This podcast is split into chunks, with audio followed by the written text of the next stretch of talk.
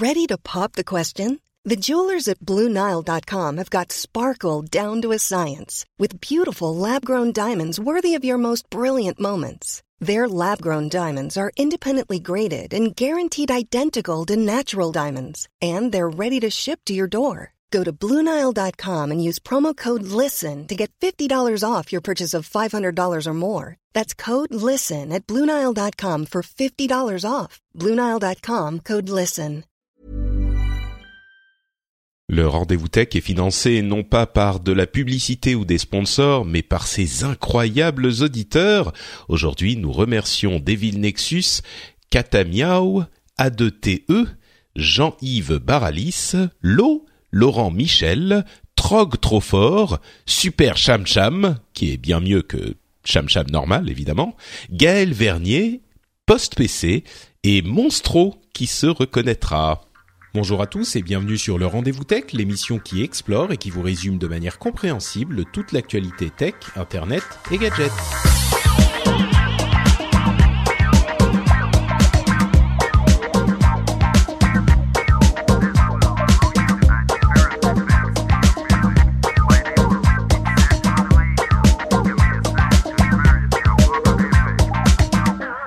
Bonjour à tous et bienvenue sur le Rendez-vous Tech, l'émission bimensuelle où on vous résume toute l'actu de, de l'internet, de la tech, des gadgets, tout ça. Vous saurez tout ce qu'il y a à savoir, en particulier sur le CES 2017, dont j'ai réquisitionné deux correspondants spéciaux qui sortent à peine de l'avion, sans bagages, les cheveux ébouriffés, qui vont vous raconter tout ça. On vous parlera aussi euh, du Shadow PC, dont on vous parle depuis un moment, qu'on a enfin pu tester, et puis plein d'autres petites choses évidemment, comme toujours, avec l'actu tech de ces dernières semaines.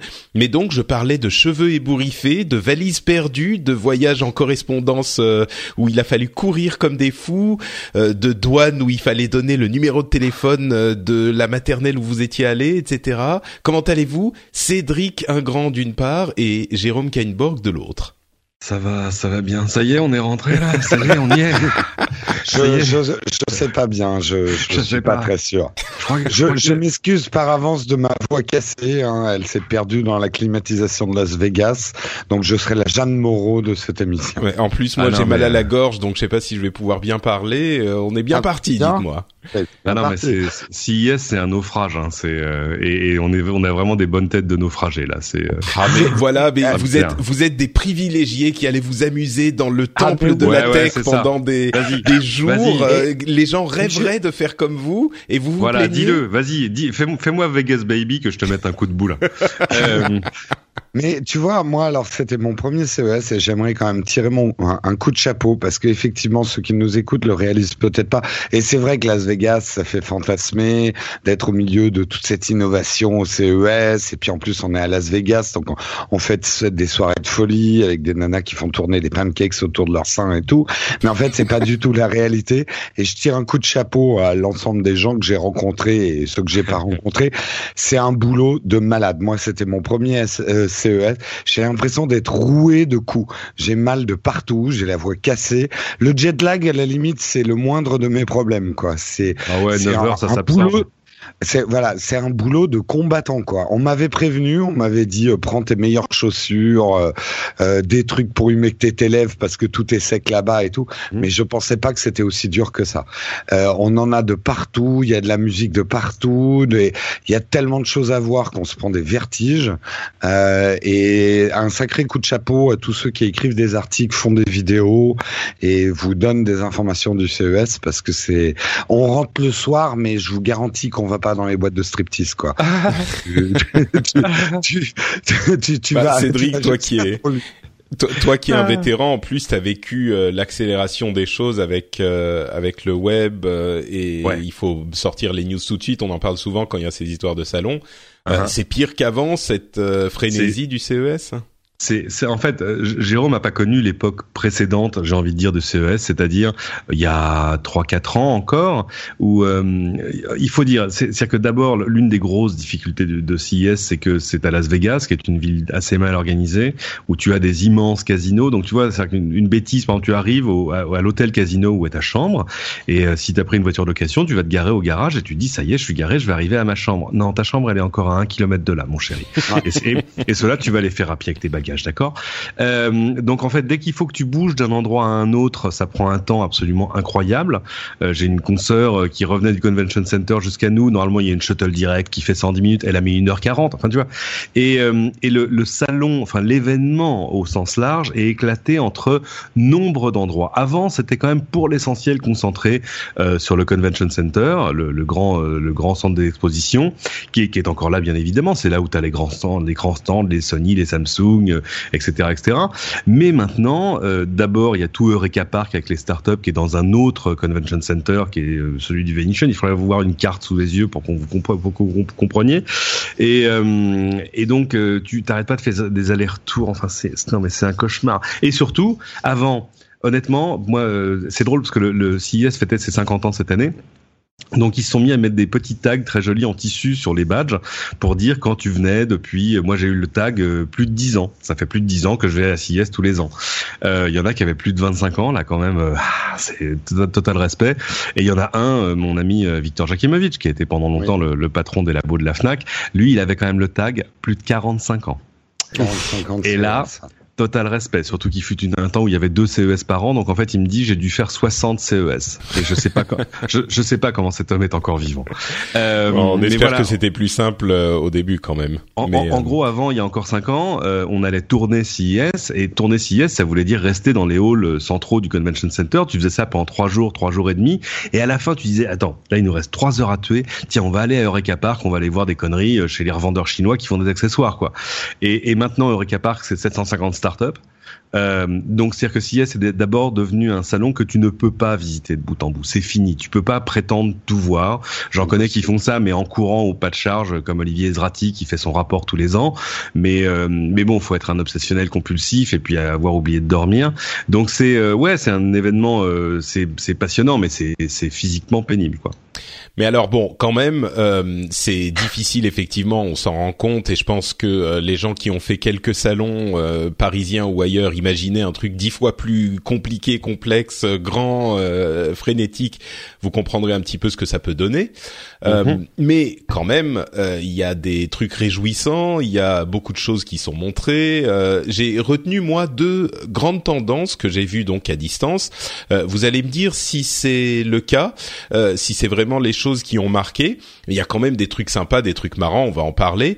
Euh, donc, les deux grandes tendances que moi j'ai retenues, c'était d'une part Alexa, qui est absolument partout, non seulement intégré dans plein de d'objets euh, divers, mais en plus euh, tout le monde en parlait quoi. C'était vraiment le truc. Alexa, c'est l'écosystème de la maison pour Amazon et donc les assistants virtuels sont en train d'envahir le CES et l'électronique. Donc d'une part Alexa et d'autre part, les voitures connectées, on a eu tout plein d'annonces avec euh, Microsoft qui a dévoilé ou, dévoilé la, la, refonte de sa plateforme cloud pour les voitures, avec des partenariats avec Renault, Nissan, etc.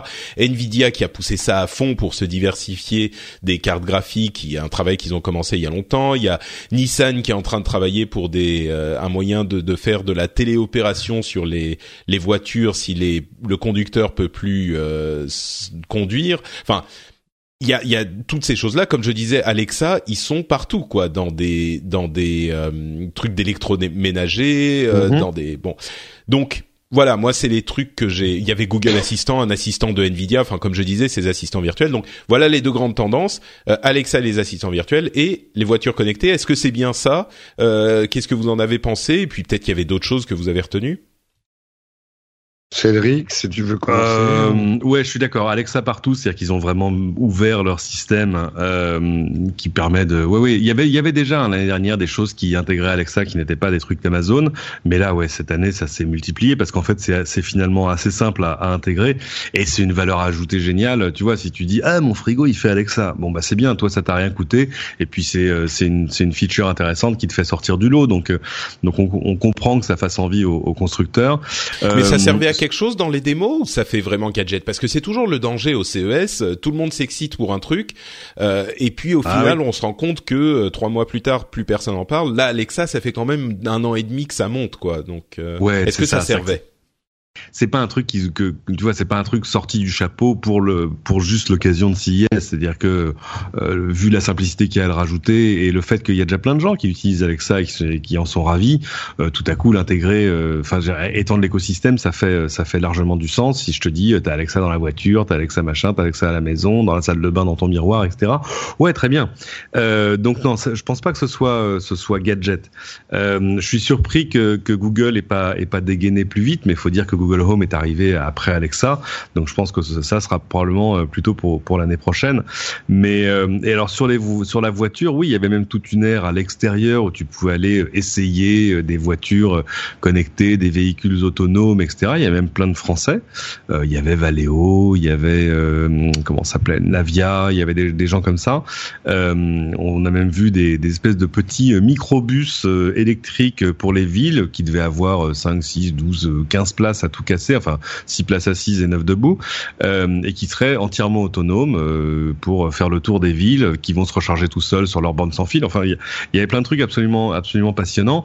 Et puis toute la techno qui va derrière, on l'a dit, avec Nvidia, euh, avec Microsoft. Enfin, on comprend que ce soit un marché qui excite énormément parce que euh, c'est, euh, allez, j'ai envie de dire après l'internet, le, la voiture qui se conduit toute seule au sens large, c'est-à-dire vraiment juste le, le, transport automatique et intelligent c'est la prochaine révolution industrielle, quoi. Et on a l'impression que c'était un petit peu plus concret euh, cette année, que vraiment on est passé à une étape où euh, c'est plus juste un jour ça arrivera, mais là ça commence à, euh, il y a des prototypes très pratiques et c'est toute l'industrie quoi. C'est pas juste Google ou Dieu sait qui qui ou ah, des startups qui promettent les on est, Moi, c'est c'est l'impression vraiment que générale que m'a donné le CES. Bon, je suis puceau du, puceau du CES, c'était mon premier, mais euh, beaucoup de choses dont on parle depuis cinq ans étaient là et fonctionnaient. C'était pas des prototypes, c'était des trucs. Tu pouvais, il y avait même des stands où tu pouvais acheter quoi directement le produit et euh, des concepts que nous on manie en discussion, en annonce et tout ça depuis cinq ans étaient concrètement là. Il y avait concrètement des des, des robots dans la cuisine, concrètement euh, voilà, des frigos avec Alexa où tu pouvais. Euh, Alexa, moi, ça m'a fait un effet troublant. C'est vrai qu'il est partout, mais comme nous on l'a pas en France, Ouais. Euh, c'était presque frustrant. Tu disais, mais attends, ils sont déjà en train de décliner sur tout un tas de produits aux États-Unis, euh, Alexa, et ils l'ont toujours pas fait venir à l'international, quoi. Donc, euh, tu te dis, merde, on est le tiers monde cette année, quoi. C'est, ça craint. C'était un peu, un peu cette impression-là. Mais pour, pour revenir sur le global, moi, je, je me suis pas trop attardé sur les voitures. On a, on a vu des prototypes chez Toyota, c'est juste des voitures incroyables, mais mais par contre, la sensation vraiment globale, c'est euh, voilà, concrétiser des choses euh, qu'on avait vues à l'état de prototype ou euh, de manière morcelée. Là, il y a aussi des regroupements de technologies. Tous les produits globalement ont, du, du, learning dedans, sont plus intelligents, fonctionnels, ont des nouvelles batteries, etc. Donc, on voit la concrétisation finalement et la convergence de pas mal de de pas mal de techno. Bah alors Mais justement, sur le, pardon, oui, vas-y Cédric. Non, sur sur la voiture autonome, euh, il faut dire qu'on est quand même bien au-delà du prototype. C'est-à-dire que, euh, je sais pas, si tu achètes une Tesla aujourd'hui, n'importe quelle Tesla, elle a déjà à l'intérieur tout le hardware. C'est-à-dire qu'il suffit de l'activer. Enfin, il faut imaginer ça. C'est un truc que, que j'ai encore, que mon cerveau a encore du mal à accepter. C'est-à-dire que si tu prends une Tesla aujourd'hui qui sort de la ligne de production, il n'y a plus qu'à faire on-off sur le software pour qu'elle se conduise toute seule et qu'elle aille chercher toute seule une place de Euh, c'est un truc de fou. Donc, euh, et c'est amusant parce que du coup, les démos qu'on voyait là-bas, il y avait des choses qui étaient plus avancées, moins avancées, différentes. Mais, mais c'est, c'est intéressant de voir des gens qui font le cheminement intellectuel de se dire ça y est, c'est vrai, c'est pour de vrai. Moi, je me suis retrouvé totalement par hasard à un moment à côté du, du patron du CCFA, qui est le syndicat des industries automobiles en France, et du patron du Mondial de l'Auto. Et alors j'ai entendu, enfin je vous la raconte, ouais je vous la raconte, mais euh, la conversation était un peu surréaliste. J'ai entendu dire des trucs du genre, ouais bon, mais euh, la voiture autonome et la voiture normale, euh, ça restera de deux marchés différents. Et là je suis genre, ok, mais qu'est-ce qu'il dit euh, Ouais, puis de toute façon, c'est pas pour tout de suite, hein, c'est pour 2025. Et là, je me suis dit, mon pauvre chéri, un jour, tu vas retourner à ton bureau et ton fauteuil, il aura disparu, quoi. euh, euh, Mais est-ce que, alors, est-ce que là, quand même, sur les voitures autonomes, on n'est pas un peu, un peu en train de s'emballer quand même, euh, en se disant, bon, ça y est, c'est 2020, ça sera là, elles vont commencer à arriver, euh, parce que on a tendance à, à, se dire que les choses vont arriver plus vite qu'elles n'arrivent dans la dans la réalité. Et là, on commence à avoir des promesses sur euh, vraiment. Enfin, on a commencé à en parler euh, peut-être en 2015 et on se disait ça mhm. sera 2020. C'est vrai que 2020 c'est dans c'est bah si mes calculs sont bons dans trois ans, c'est après-demain. Euh, Est-ce que vous croyez vraiment que 2020 ça va commencer les voitures autonomes euh, Ah oui. Oui, ah oui, oui, Ah oui. Ah, bah, là, des gens, enfin, comme dit Cédric, il y a des gens qui font des chèques pour acheter des produits qui sont virtuellement déjà autonomes, simplement, comme, comme Cédric le dit. Le software, on l'a pas encore activé parce qu'il faut encore être un peu prudent, mais euh, on n'est pas dans de la spéculation, des prototypes. Alors, quand je parlais tout à l'heure du prototype de Toyota, ça va bien plus loin que la voiture autonome. Euh, c'est euh, c'est euh, des intégrations de, de, de, de, commandes et tout ça. Mais on voyait des, des, véhicules que tu peux acheter chez ton concessionnaire euh, demain, quoi. C'est-à-dire que c'est pas des, des, des, concepts comme on en voit justement. Tu parlais du salon de l'auto. bah, on a tout le temps des concepts incroyables, des trucs futuristes. Et j'ai non, il y avait, il y avait des euh, concepts. Hein. Il y avait des concepts intéressants. Il y, en avait un que j'ai vu chez, chez Panasonic, euh, où ils sont mis à réimaginer à quoi ressemble l'intérieur d'une voiture qui se conduit toute seule, parce que c'est vrai que refaire la même, enfin, ça n'a pas de sens. C'est-à-dire que ah euh, c'est comme si tu disais, tu vois, si tu dis, tu prends un avion et tu dis, mais si tu retires le cockpit, qu'est-ce qui se passe? Bah voilà. Et euh, et du coup, ça devient une espèce, enfin, c'est bah, un salon roulant. Euh, on avait vu ça, des concepts il y a un salon roulant où que tu mm. peux beaucoup mieux équiper en divertissement voire même en outils de productivité, en tout ça. Et euh, ouais, euh, c'est moi je, je, signe pour demain, quoi. Hmm. D'accord, mais donc c'était effectivement concret. On n'est pas, on est dans des trucs qui peuvent fonctionner, quoi. Ah bon, on verra. Euh, euh, je voudrais aussi revenir un tout petit peu sur Alexa quand même, parce que comme tu le disais, Jérôme, on a, nous on l'a pas ici. Alors on a des assistants virtuels, on sait un petit peu à quoi ça ressemble, mais euh, est-ce que tu, vous pouvez nous donner des exemples de concrets de trucs qui sont utiles avec, bah, parlons d'Alexa spécifiquement parce que c'est le plus euh, présent, le plus développé euh, aujourd'hui. Des exemples concrets de à quoi ça sert, parce que au-delà de euh, demander à Siri ou à Google de faire des trucs qui, qui comprennent une fois sur deux, en quoi est-ce que l'excitation est plus validée sur Alexa que qu'ailleurs? Je pense que c'est d'abord une question. Non, mais c'est c'est d'abord une question de disponibilité en fait. C'est-à-dire que c'est que ça fonctionne. Eux, ils l'ont pensé vraiment comme un système qui va s'interfacer, euh, par exemple, avec ta musique. Alors d'abord avec évidemment tout ce que tu as dans ton dans ton cloud personnel sur Amazon. Et c'est pour ça aussi je pense que ça arrive pas euh, chez nous plus vite que ça parce que euh, on n'a pas d'Amazon Music chez nous tu vois ça n'a pas de sens. Euh, mais euh, c'est pas moi honnêtement moi ok mais je peux lui demander de, de, jouer de la musique mais bon euh, c'est c'est c'est sympa mais je peux déjà le faire avec Google avec Siri avec Cortana voilà c'est pas mais... mais attention ouais mais c'est pas dispo. Vas-y achète Google Home non, oui, ah bah non, d'accord, mais il y a Siri euh, qui est là. Enfin, Google, euh, tu l'as sur ton téléphone. si tu le laisses dans la euh, pièce, tu lui dis la phrase magique et il te lance ta musique, tu vois. Siri, je sais pas qui sont ses parents, mais à mon avis, ils étaient cousins, quoi, tu vois. Donc, a un problème. Euh, non mais c'est vrai, il y a, y, a, y a, un problème. Oui, oui non mais c'est ça. Fait que la promesse de Siri est pas un truc qui est rempli pour l'instant, tu vois. Il comprend une fois sur deux si tu utilises les bonnes phrases. Tu veux dire que Alexa, elle comprend bien et même si tu tu utilises pas les phrases clés qu'il faut utiliser? Bah oui, alors attends, bouge pas, il y a un truc que je sais souvent. Siri, quelle est la distance de la Terre à la Lune Oui, alors ça c'est normal. Siri, quelle est la distance de la Terre à la Lune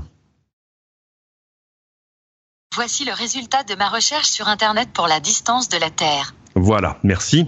Euh, mm. Donc en gros, c'est euh, tu peux le taper, c'est Siri, c'est tape-le dans Google. Euh... donc tu veux dire que Alexa comprend mieux, l'assistant virtuel est plus comprend mieux ce que tu dis. Voilà. Euh, oui, enfin, en tout cas, c'est très important ça, mais.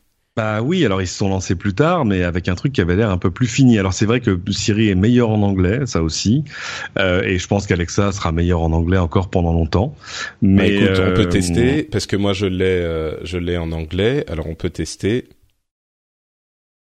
What's the distance between the Earth and the Moon?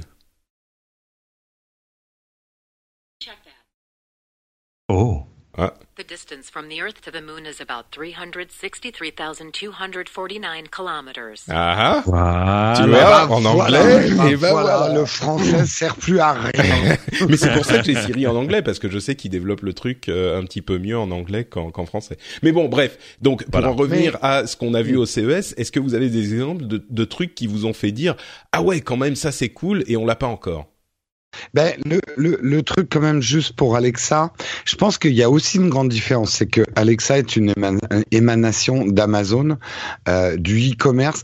Donc quelque part, je pense que c'est même dans l'ADN, il y a quelque chose de plus concret dans Alexa, dans la prise en considération même de la consommation. Et il y a un flux financier finalement qui est déjà prévu, qui est beaucoup plus diffus dans Siri. On sait que globalement, euh, ça sert à, à utiliser ton téléphone et donc euh, Apple, ça leur permet de de vendre plus d'iPhone. Là, vraiment, Alexa a été développé pour te rendre des services dans la vie, pour pouvoir commander plus facilement des produits Amazon. Enfin, je veux dire, c'est le la source. Donc, euh, je sais pas comment le dire, mais au-delà de la technique, il y a quelque chose de beaucoup plus concret dans Alexa. Bah euh, et, puis, Alexa est déjà plugué sur des services que tu utilises déjà, c'est-à-dire Alexa, tu peux lui demander de commander un Uber, tu peux lui demander des infos que tu aurais vues ou pas vues sur tes Crunch, tu peux commander une pizza chez Domino, euh, tu peux lui demander la météo avec AccuWeather, etc.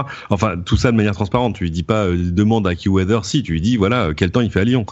Et euh, donc c'est ça aussi, c'est l'ouverture vers le reste du monde qui fait que qui fait que moi je vais vous je vais vous je vais vous je vais être énervant, mais si je pose la question moi, what's the weather like in New York?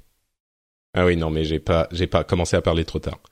Non, non, mais weather, What's the weather like in New York?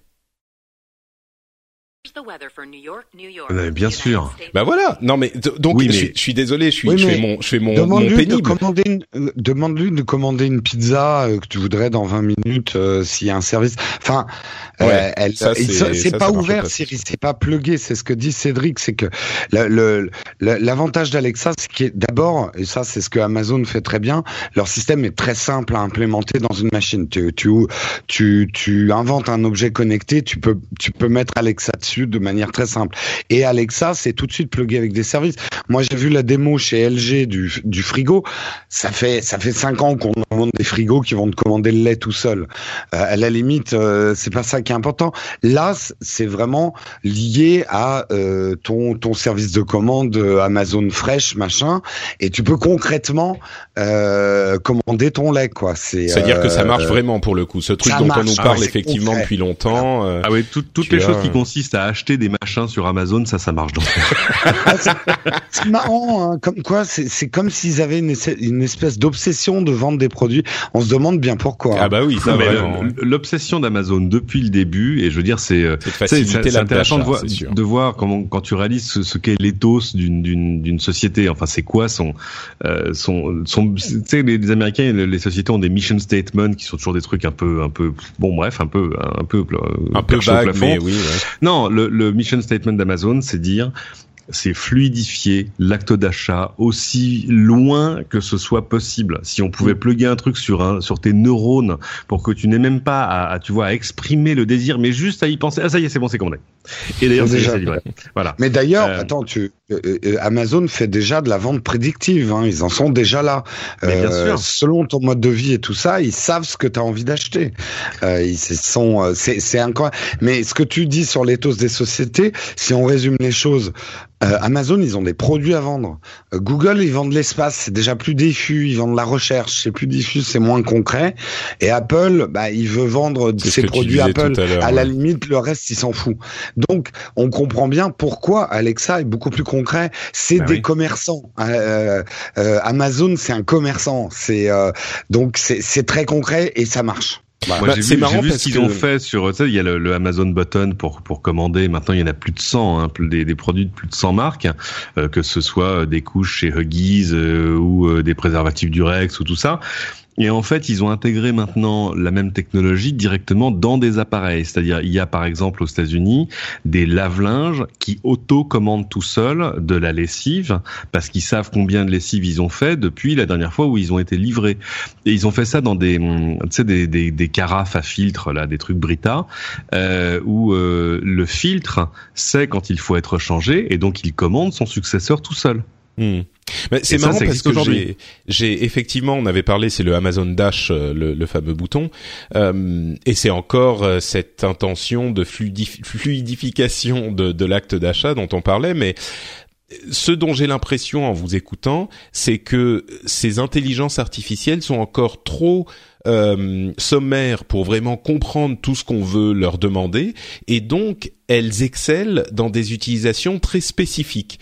Et étant donné qu'Amazon a une euh, utilisation très spécifique de son euh, intelligence artificielle, alors oui, on peut lui demander d'écouter de la musique, de le temps, tout ça, mais euh, c'est hyper hyper pratique pour se plugger directement avec tout l'écosystème Amazon et ça fait une sorte de pieuvre qui se connecte de tous les côtés et donc chaque acteur supplémentaire qui se plug au truc bénéficie de tout la le travail qui a déjà été fait. Euh, c'est le principe des, des, écosystèmes et des standards euh, finalement, mm. euh, même si bon là c'est standard ouvert ou non, mais je veux dire c'est le principe des standards.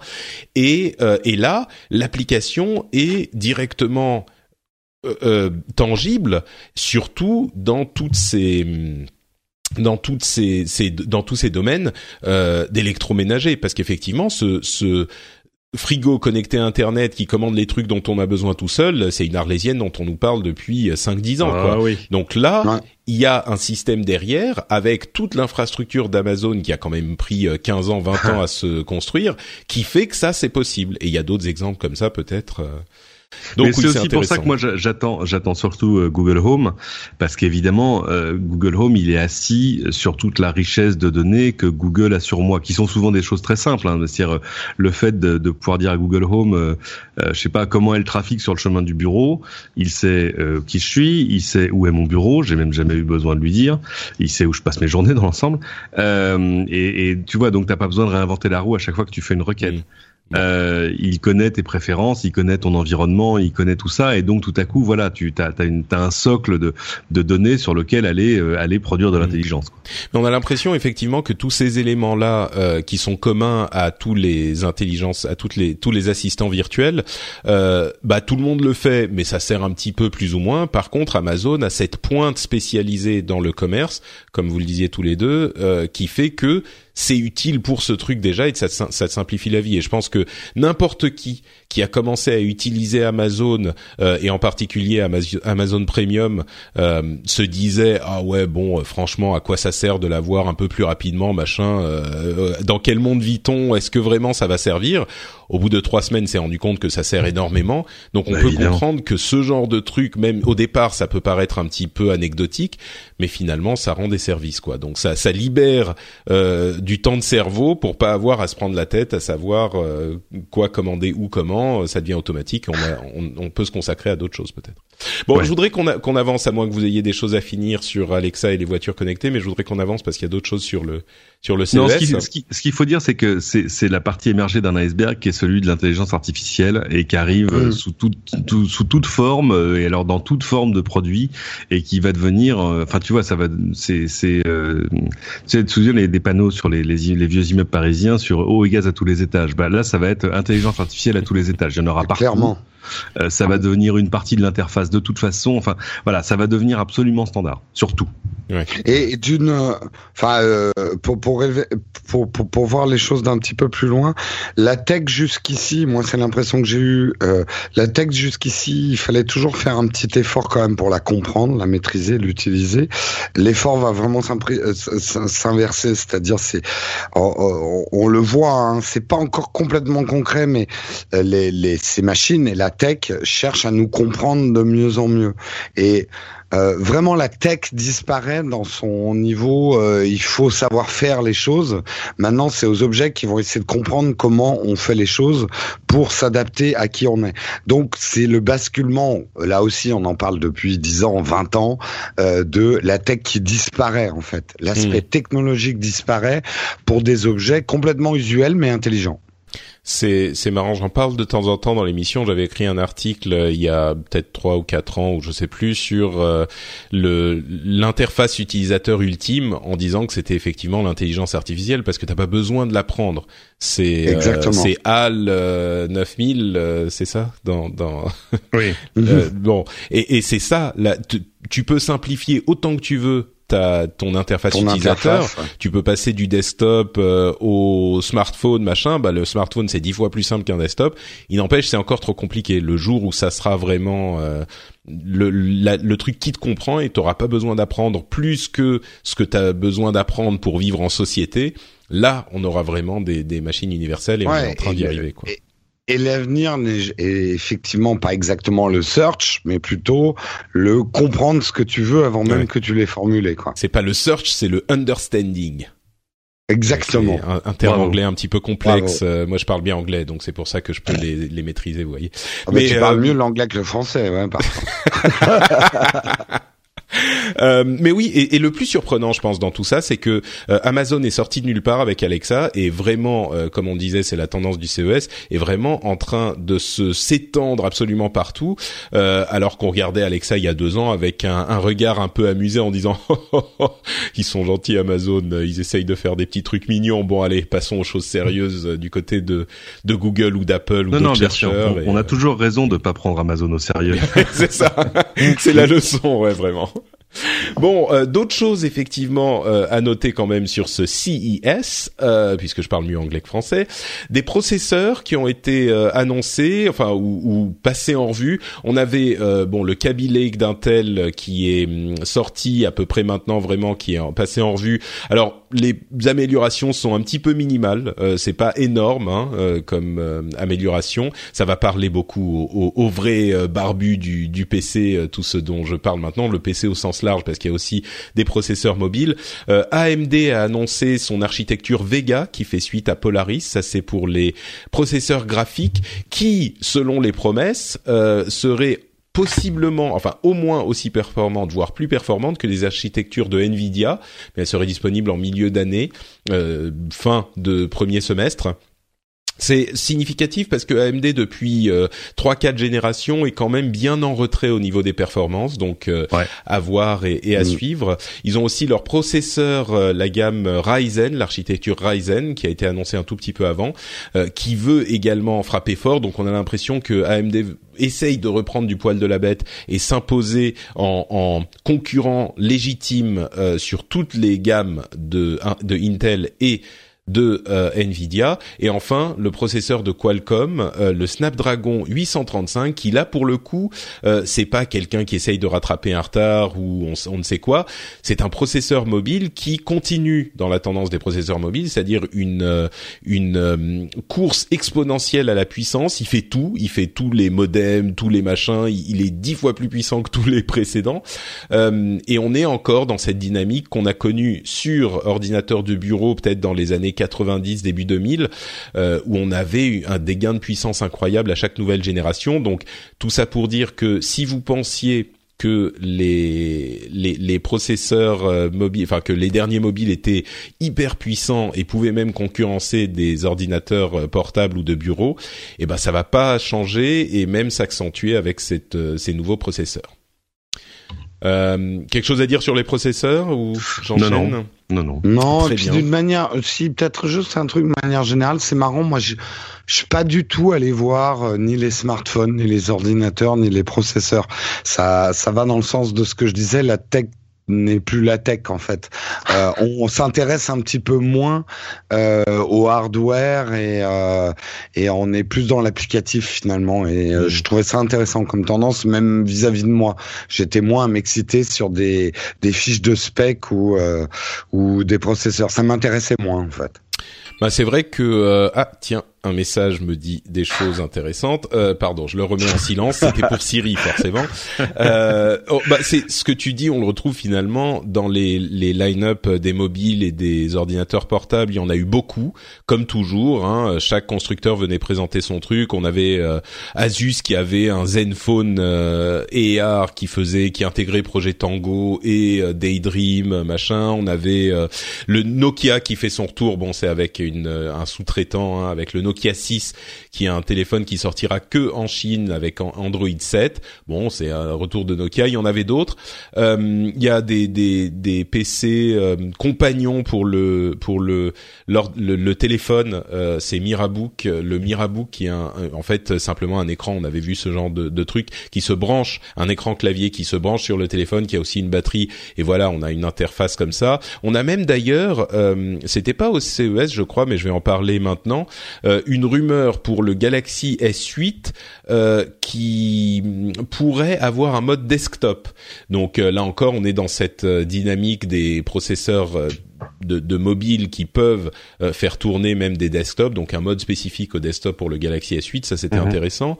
Euh, des portables, comme je le disais, enfin des ordinateurs portables, on en avait des, des pelletés quoi, Samsung, Acer, LG, machin, des trucs euh, qui coûtent presque 10 000 dollars, euh, qui sont des monstres à peine portables, des, des machines un petit peu bizarres. Razer a présenté un prototype d'un truc avec trois écrans qui se déplient, enfin des trucs, et puis des trucs beaucoup plus beaucoup plus fins, bien sûr. Il y a le gramme de LG qui est ultra fin avec une autonomie euh, qui est enfin, c'est le nouveau modèle, une autonomie qui est bien meilleure, même s'il y avait des questions sur le, le protocole de test. Enfin bref, tous ces trucs là qui sont, euh, bah, c'est vraiment la commoditisation du des mobiles et des ordinateurs. Qui c'était déjà un peu le cas, mais c'est un peu moins excitant, on va dire. Il y a peut-être d'autres choses mm. euh, qui étaient plus. Non, et puis j'ai envie de dire, c'est pas là que ça se passe. Hein. Pour ça, il va falloir mm. attendre Barcelone. Euh, mais pour, pour les mobiles. Ouais, pour les mobiles. J'inclus les laptops dans le truc, tu vois, mais. Ouais, mais les laptops, bon. Ouais, voilà, c'est un peu ça la, la réaction. Non, mais c'est vrai, ça fait longtemps que j'ai pas été excité par un laptop, tu vois. Et, euh, et d'ailleurs, c'est c'est assez triste hein, de se dire que voilà, moi, il faut toujours que je change de laptop et que par défaut, je vais finir sur un des nouveaux MacBook Pro, alors que euh, il est pétri de qualité, mais pas seulement. il est pétri de qualité et de défaut, en fait, mais. Ouais, c'est ça. Il est pris, il est pétri de plein de trucs. Il a une vraie personnalité, en fait. Tu vois, c'est voilà. il est sympa, ouais. Moi, je suis content il est un peu bien, chiant, hein. mais il est sympa. Ouais, c'est ça. Il, bon, il, est, il, est, pas très beau. C'est le Gainsbourg des MacBook Pro, quoi. voilà. Et, et c'est amusant de voir qu'on change par défaut, alors que moi, je me souviens quand même d'un temps où tu voulais sortir des trucs et des nouveaux laptops. Tu disais, oh putain, God have it. c'est celui-là que je veux. Moi, mais c'est pareil, c'est pareil sur les mobiles. Hein. Même si tu dis on attend mais Barcelone pour ça, euh, sur les mobiles, c'est un petit peu ah oui, bon, un nouveau truc qui fait ci. Ah bah, t'es sur un truc qui maintenant ça est mature, donc si tu veux, tu vois, on va pas rebattre les cartes et, retourner la table à chaque nouvelle génération, quoi. Ouais.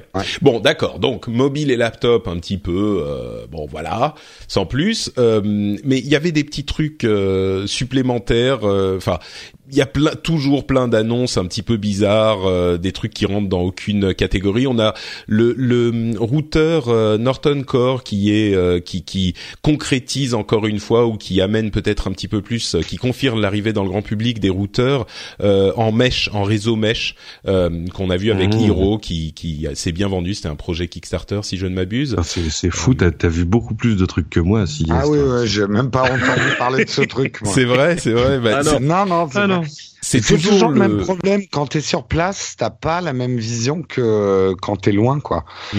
ouais, je euh, confirme. Hein. Euh, si si euh, si on a, enfin, si c'était pas mon job d'y aller, si c'est pour vous en tenir informé, le mieux encore de rester, tu vois, plugué sur Engadget et The Verge toute la ah, journée, parce que d'abord parce que Engadget, je crois qu'il déploie quoi, 40 personnes? Oui, il y avait à peu près, ils avaient deux, deux semi-remorques. Euh, c'est ça. Euh, j'ai vu la porte s'ouvrir, il y a des mecs en train de monter. c'est ça. Dans le camion, et, et parce que voilà, prétendent couvrir tout. Et, et de fait, ça fait partie de ces salons où, où en gros, tu apprends encore des trucs à l'aéroport. Tu vois, tu ouvres ton téléphone, tu dis ah bah ça, ça tiens, ça j'ai pas vu. Ah bah non, j'ai pas vu ça. Tiens, ah bah ça c'était où? Et ça tu l'as vu T'es sûr qu'ils étaient là? Donc Bon alors, bah, justement, puisque vous vous y étiez, c'est vrai que tous ces trucs on a parlé des trucs importants. Euh, il y avait par exemple la French Tech. Je sais que toi, Jérôme, qui était avec Enedis euh, la, au, CES. Euh, j'imagine que vous avez regardé des trucs qui, qui étaient, enfin, des, des, trucs French Tech un petit peu ou peut-être pas, je sais pas. Ah, mais si. alors voilà, qu'est-ce que dans ces trucs divers qu'on n'a pas évoqués, qui sont peut-être un petit peu plus surprenants ou je sais pas, d'autres choses que vous avez notées et que vous avez vues concrètement, quoi, qui vous ont marqué? Plein.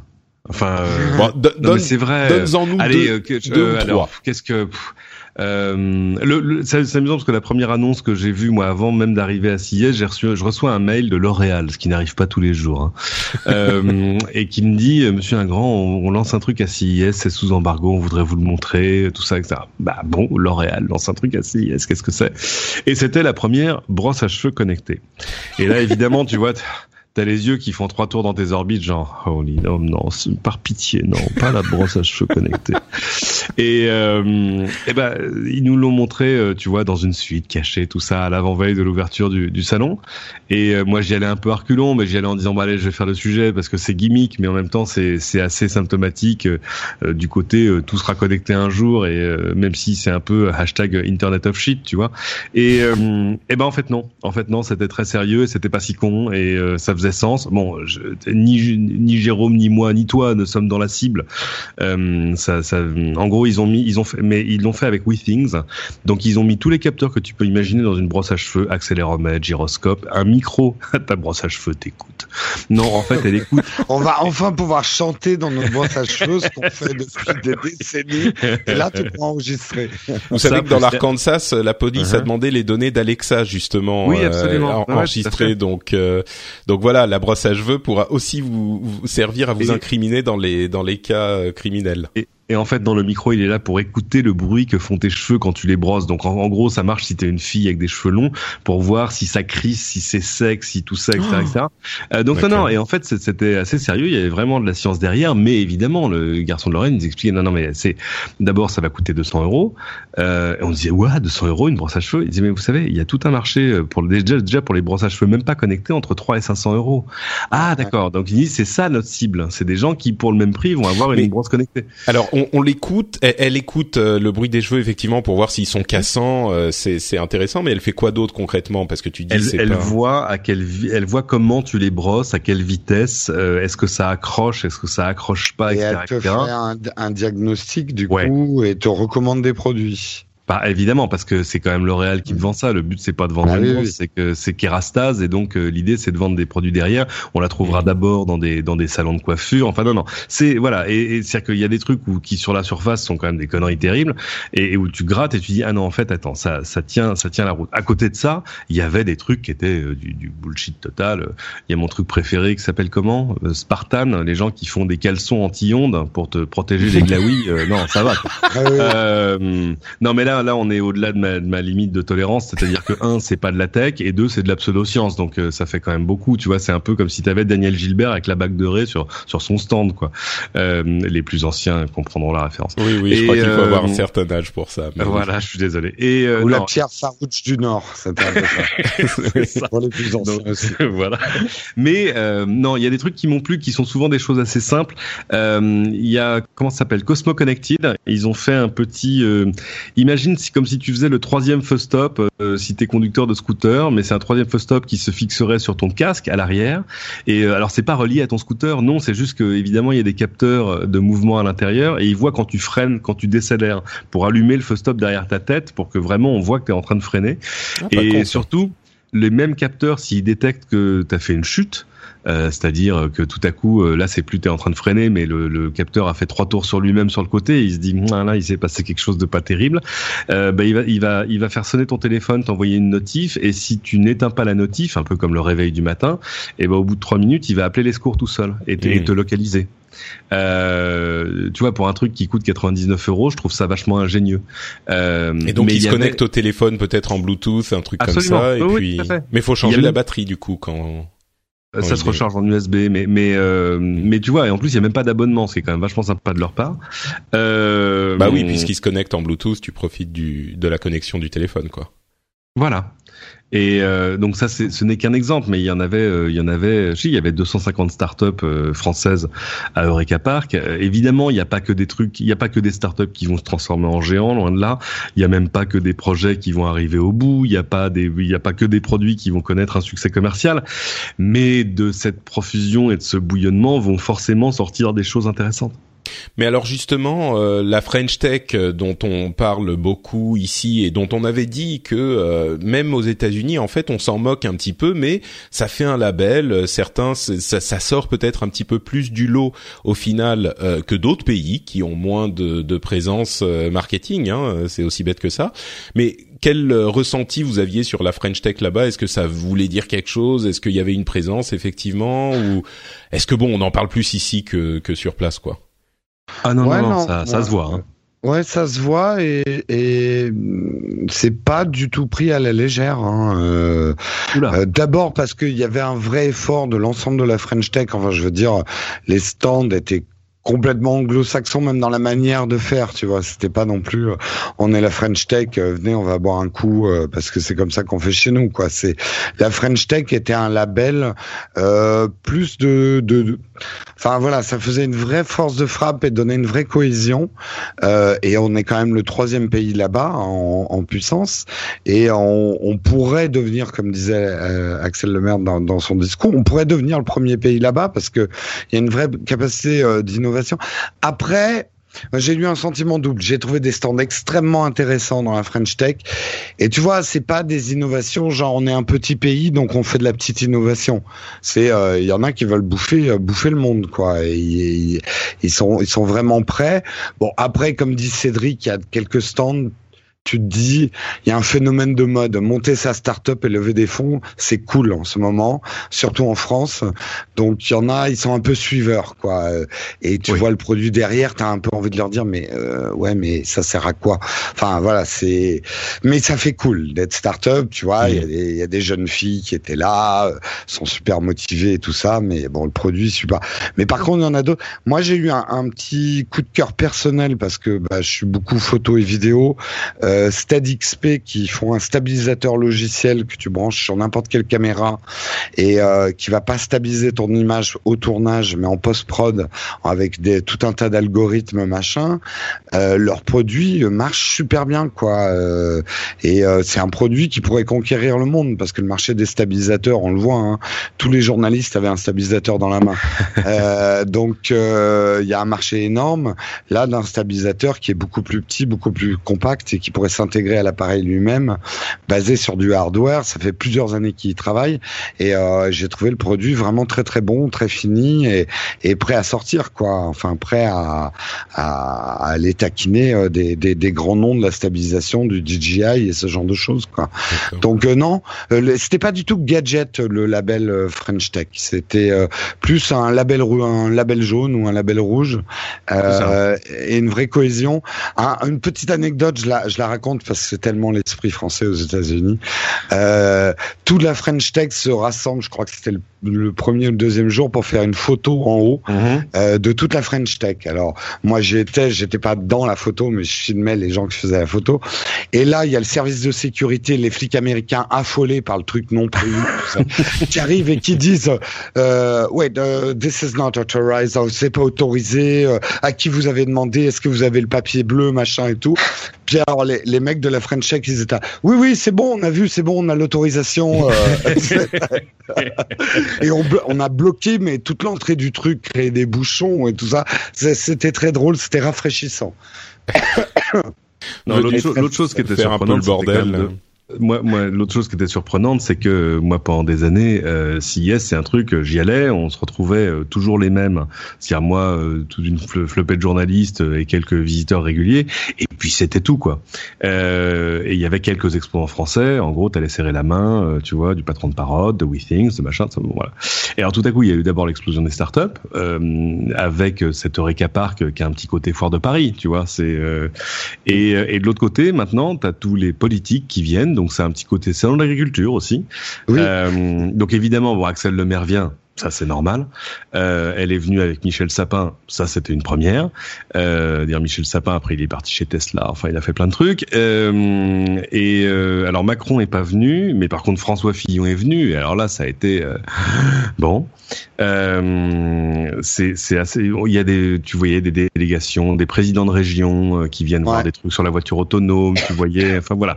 Mais en même temps, enfin c'est facile de s'en moquer euh, ou de dire oh, bah, ouais, ils prennent notre argent, ils vont à Vegas. Ouais, mais enfin, moi je trouve que quand même c'est quand même pas mal. non, on va quand même pas se plaindre euh, depuis des années que la, le monde de la politique s'intéresse pas assez à la tech et que maintenant qu'ils s'y intéressent, euh, on, ouais, ça on dit ah bah c'est nous sous, ah bah voilà, oui mais non, c'est quand même pas mal. Bah, surtout que ça c'est un truc qui était clair. Bon, on va pas repartir dans le débat euh, la tech destructeur d'emplois, créateur d'emplois, mais quand même il y a il y a une énergie d'industrialisation, il y a un potentiel pour de marché pour les pays.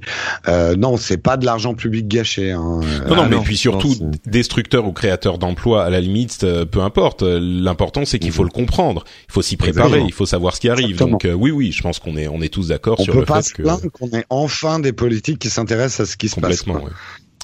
D'accord. Bon, bah écoutez, merci bah, bien. Du coup, c'était drôle parce que moi j'ai eu le droit de faire une interview de François Fillon euh, et euh, qui, euh, de fait, a un petit côté euh, ah, geek est un mot qui, qui que lui n'utilise pas, mais ça, euh, mais mais il y a de ça et ça date pas d'hier. Hein. Moi, je me souviens l'avoir croisé il y a très très très très longtemps au maquillage à LCI et tu vas comprendre comment c'était il y a longtemps parce que dans une main il avait un Nokia et dans l'autre il avait un Palm Pilot et et il me regarde dans le miroir et il me dit euh, il y a un meilleur. Y a, there's got to be a better way. Tu vois, y a, je suis sûr qu'il y a un meilleur moyen. Ouais, ouais. ah, non, euh, que c'est vrai qu'ils s'y intéressent euh, vraiment, quoi. Euh, mais c'est marrant. Il y a eu, peut-être que vous l'avez raté, mais il y a quelques jours, il y a eu un, un article qui est sorti sur un vieux, une vieille interview de Fillon où il parlait de la condition d'internet à l'époque et il disait c'est pénible que on doive payer en fait. C'est à l'époque où il fallait se connecter par modem, donc ça, ça date pas d'hier. Euh, et il devait payer plus cher quand il était dans une autre région et donc il avait bah, euh, dans la Sarthe, voilà exactement. Et euh, il avait participé à la mise en place du fait que quand on se connectait de n'importe où, il y avait des numéros nationaux et ça te coûtait la même chose, machin. Et il y a eu une réaction un petit peu, euh, je sais pas si c'est moqué avec amour ou moqué tout court, en disant ah ah ah voilà François Fillon a inventé l'internet. alors je comprends le, le... comme Al Gore. un petit mm. peu, mais euh, enfin, je comprends et je comprends pas en même temps que ce soit Fillon ou quelqu'un d'autre, on s'en fout. C'est un type qui s'intéressait à la technologie, à Internet euh, depuis très longtemps, qui connaît sans doute un petit peu plus concrètement euh, la chose que d'autres hommes politiques, euh, quel que soit le, le bord d'où ils viennent. Enfin, mm. moi, j'ai pas spécialement envie de m'en moquer. Au contraire, je trouve ça très bien et j'aimerais qu'il y en ait plus, quoi. Ouais, je pense qu'il y a eu des raccourcis. Il se trouve que de fait, et c'est factuel, hein, il était à un moment ministre des télécoms et il a participé à la, à la dérégulation du marché. Euh, ça en fait pas l'inventeur d'internet, mais euh, ça, ça, ça a quand même libéré plein de choses. Moi, j'ai parlé à des gens qui étaient là-bas euh, à d'autres titres et qui à l'époque étaient, tu vois, des pionniers, des premiers fournisseurs d'accès et qui disaient, bah oui, forcément, il y a quand même un avant et, et, un après dérégulation parce que parce que avant on était face à un France Télécom qui eux étaient ravis qu'on fasse de la, de la minute de communication en se, en se connectant à Internet avec des, des numéros pas forfaitisés, tu vois, il y a aucun problème. Euh, donc moi je me souviens encore qu'en 93, 94, il fallait se connecter euh, pour que ça marche. En gros, il fallait se connecter à un fournisseur d'accès en Angleterre euh, avant que FranceNet et les autres arrivent. Donc euh, et club internet. oh là là. Donc voilà, non non, je pense qu'il n'y a pas de débat sur le fait que François Fillon n'a pas inventé l'internet, euh, mais euh, que, enfin, il a il a un goût pour la dérégulation parce qu'il a fait ça. Et puis le deuxième round, c'est quand il était premier ministre et qu'on a eu la, la quatrième licence et free euh, sur le mobile. donc ouais ouais, enfin c'est pas. Et puis non, là, il y a une chose sur laquelle il n'y a pas débat, c'est que son goût pour la technologie est pas un truc usurpé. Tu vois, il, c'est pas. C'est surtout qu'il en parle pas énormément. C'est pas un truc qu'il met en. Non, mais alors, badge, mais alors, euh, non, mais alors, qu'est-ce qu'il aime ça, quoi? Euh, Il a fait. Non, non bien sûr, mais ce que je veux dire, c'est une que journée, il a fait One size fits all seemed like a good idea for clothes. Nice dress. Uh, it's a it's a t-shirt. Until you tried it on. Same goes for your healthcare. That's why United Healthcare offers a variety of flexible, budget friendly coverage for medical, vision, dental, and more. So, whether you're between jobs, coming off a parent's plan, or even missed open enrollment, you can find the plan that fits you best. Find out more about United Healthcare coverage at uh1.com. That's uh1.com. I'm Sandra, and I'm just the professional your small business was looking for. But you didn't hire me because you didn't use LinkedIn jobs. LinkedIn has professionals you can't find anywhere else, including those who aren't actively looking for a new job but might be open to the perfect role, like me. In a given month, over 70% of LinkedIn users don't visit other leading job sites. So if you're not looking on LinkedIn, you'll miss out on great candidates like Sandra. Start hiring professionals like a professional. Post your free job on linkedin.com/people today. Une journée de visite du salon. Alors il avait, comme à chaque fois, euh, nous on reçoit le l'itinéraire, il ira sur tel stand, puis sur tel stand, etc. Le seul truc, c'est qu'évidemment, pour passer d'un stand à l'autre, à chaque fois, les gens tiraient par la manche en disant Monsieur Fillon, j'aurais vous montrer mes baskets qui clignotent. Et euh, non, je dis ça parce qu'il y a des baskets Non, mais- qui clignotent, mais à bon Oui, escient qui d'ailleurs. sont très bien d'ailleurs. Qui sont, Oui, qui qui sont changent de couleur. Génial. euh, ouais, Ouais. ouais. Voilà, qui- C'est un petit qui- peu les qui- Philips Hue des baskets, quoi. Exactement, Oui, mais qui, qui, qui, qui sont interfacées à ton Google Maps et quand tu fais du vélo, elles peuvent clignoter pour signaler que tu vas tourner. C'est quand même extraordinaire par rapport Et à ton trajet. Quoi. Fibré, fibré même pour euh, pour euh, prendre le virage euh, quand t'es à pied quoi. Ah, absolument. Et donc, et donc voilà, Fillon, il a vu tout ça, il a pris un retard infini. Et le deuxième jour, il a refait la même chose. Alors, tu vois, si c'était juste pour, euh, euh, voilà, avoir quelques plans de lui et une mode de journaliste, il aurait pu se le faire qu'une demi-journée. Non, non, il l'a fait deux jours. et Il aime ça, quoi. Non, et puis je crois que d'une manière générale, il y a euh, chez les politiciens aujourd'hui euh, une, une vraie. euh, on arrive d'une part à une génération de gens qui comprennent de quoi il s'agit, même si c'est pas le cas de tous, mais il y en a. Euh, et puis il y a un vrai intérêt pour la chose euh, tout court, quoi. On parle souvent d'Axel Lemaire ici parce que bon, il se trouve que c'est celle qui est qui est là maintenant. Enfin, il y en a d'autres. Euh, et et c'est, enfin, c'est enthousiasmant. Je comprends pas comment on peut ne pas être enthousiasmé par la chose, quoi. Ouais, c'est amusant parce que Fillon était accompagné entre autres par Nathalie Koscomorizet, euh, qui elle aussi comprend. Tu vas pas lui, euh, tu, tu vas pas Ah lui bah dire oui, la oui, messe sur les sur les questions de technologie. Euh, donc non, ouais, c'est c'est intéressant de voir que tu vois, il y a dix ans, euh, le, les, le- les politiques qui comprenaient la technologie, c'était un tout petit club. Hein. Enfin, le truc Oui. dont on se souvient, c'était le, le fameux mulot de Chirac. Le quoi. mulot de Euh, Chirac, ouais. oui, Ouais, oui. voilà. Et, c'est- euh, et c'est amusant de voir que de fait ça, ça traverse les lignes parce que même avec eux il y avait Lionel Tardy qui est ce, ce député euh, je sais plus s'il est républicain ou centriste euh, mais qui était euh, l'un de l'un des plus euh, vociférants euh, contre Adopi au moment des au moment des débats sur Adopi parce que Oui, lui oui. aussi il avait compris que ça allait probablement pas fonctionner. Et euh, donc ça, ça, ça traverse les lignes de, de politique de manière intéressante lui lors de la rodière etc donc voilà c'est c'est rassurant de voir au global que ce club des gens qui comprennent ce que c'est et comment ça marche s'élargit parce que ça veut dire que on a de moins en moins de chances de laisser passer des lois qui n'ont aucune chance d'être appliquées. Et effectivement, euh, le CES en est un témoin et on ne peut que s'en réjouir. Euh, bah écoutez, voilà pour notre longue partie sur le CES. Euh, Je, je peux juste Ah, formuler sûr, une demande sûr. personnelle. D'accord. À François Fillon ou à Non, non, non, non, non, non, à n'importe quel innovateur. Il y a décidément de grandes frictions dans le voyage aérien et le couple personne-bagage.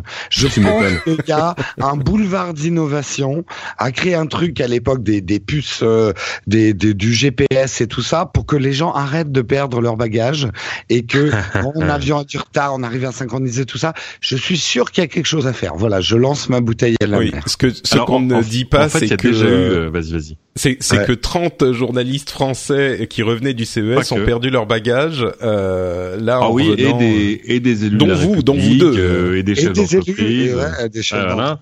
Et. Mais euh, mais en fait, il y a quand même des trucs qui ont avancé. Hein. On avait un vol qui était sur le Delta. Euh, Quand tu es sur Delta, dans l'application, tu peux suivre tes bagages en temps réel. Bon, Oui. malheureusement, s'ils changent de compagnie, tu suis plus rien. Euh, Il y a le- il y a longtemps, Air France et KLM avaient avaient présenté un système avec des puces RFID et, et même un système, je crois, en e-paper qui faisait que tu laissais une espèce de tag attaché à ta valise et une fois que tu avais fait le check-in pour ton vol, boum boum, la destination, le machin, le code barre s'affichait directement sur le tag que tu n'avais plus qu'à poser sur un sur un tapis. Euh, ça, c'est jamais sorti et c'est quand même triste. Et Euh, et, trop et cher, je, je pense. je- non? Et pour des raisons euh, qui me sont personnelles, je me suis Bah, aperçu depuis ouais. hier qu'il y a maintenant un système mondial de tracking des bagages qui, Bah qui oui. traverse les compagnies. Ça s'appelle World Tracer. Bon, c'est c'est assez, euh, c'est assez rustre hein, comme système. Au moins, ça a le mérite d'exister. T'es pas sur cinq interfaces Bah, du- différentes. enfin, oui, t'as quand même perdu Ouais. tes bagages là en revenant, donc. euh, Voilà. Et le- ben voilà, c'est comme ça que t'apprends. Le truc, c'est que ça doit coûter une blinde aux compagnies aériennes parce qu'ils sont obligés de les rembourser ou de les relivrer en voiture et tout ça. ah, Donc, ça- je suis sûr que là, il y a, enfer. il y a vraiment quelque chose à faire, quoi. D'accord. Donc permet, tu vois, en temps, en temps réel, par exemple, je peux dire que le statut de mon bagage est manquant. Et voilà. Voilà, exactement. Recherche toujours en cours. Merci de renouveler votre demande. Ah oui, oui, là, je, suis au taquet.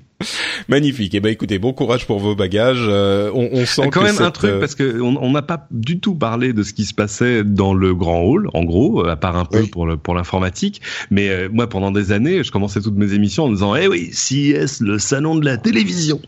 Euh, et, et ben il se passe quand même des choses sur la télé, euh, à la fois en termes d'offres et, et en termes de d'acteurs. Euh, bon, il y avait des des magnifiques télés, des trucs qui font C'est superbe. 2,5 mm chez LG, des trucs sublimissimes. Incroyable l'écran LG. Ouais, Ah bah, Ouais. Voilà, mais bon, c'est- c'est de l'OLED, hein, donc ça coûte un rein. Euh, chez, chez Samsung, il y a le QLED où en gros, en gros, le, le, le, poten- le- le- le- l'idée de départ, c'est de dire on va faire du LCD, donc dont la qualité est supérieure à l'OLED. Alors ils faisaient des démos, euh, tu vois, côte à côte, mais on sentait bien que le- l'écran OLED, il n'avait pas été réglé avec beaucoup de générosité.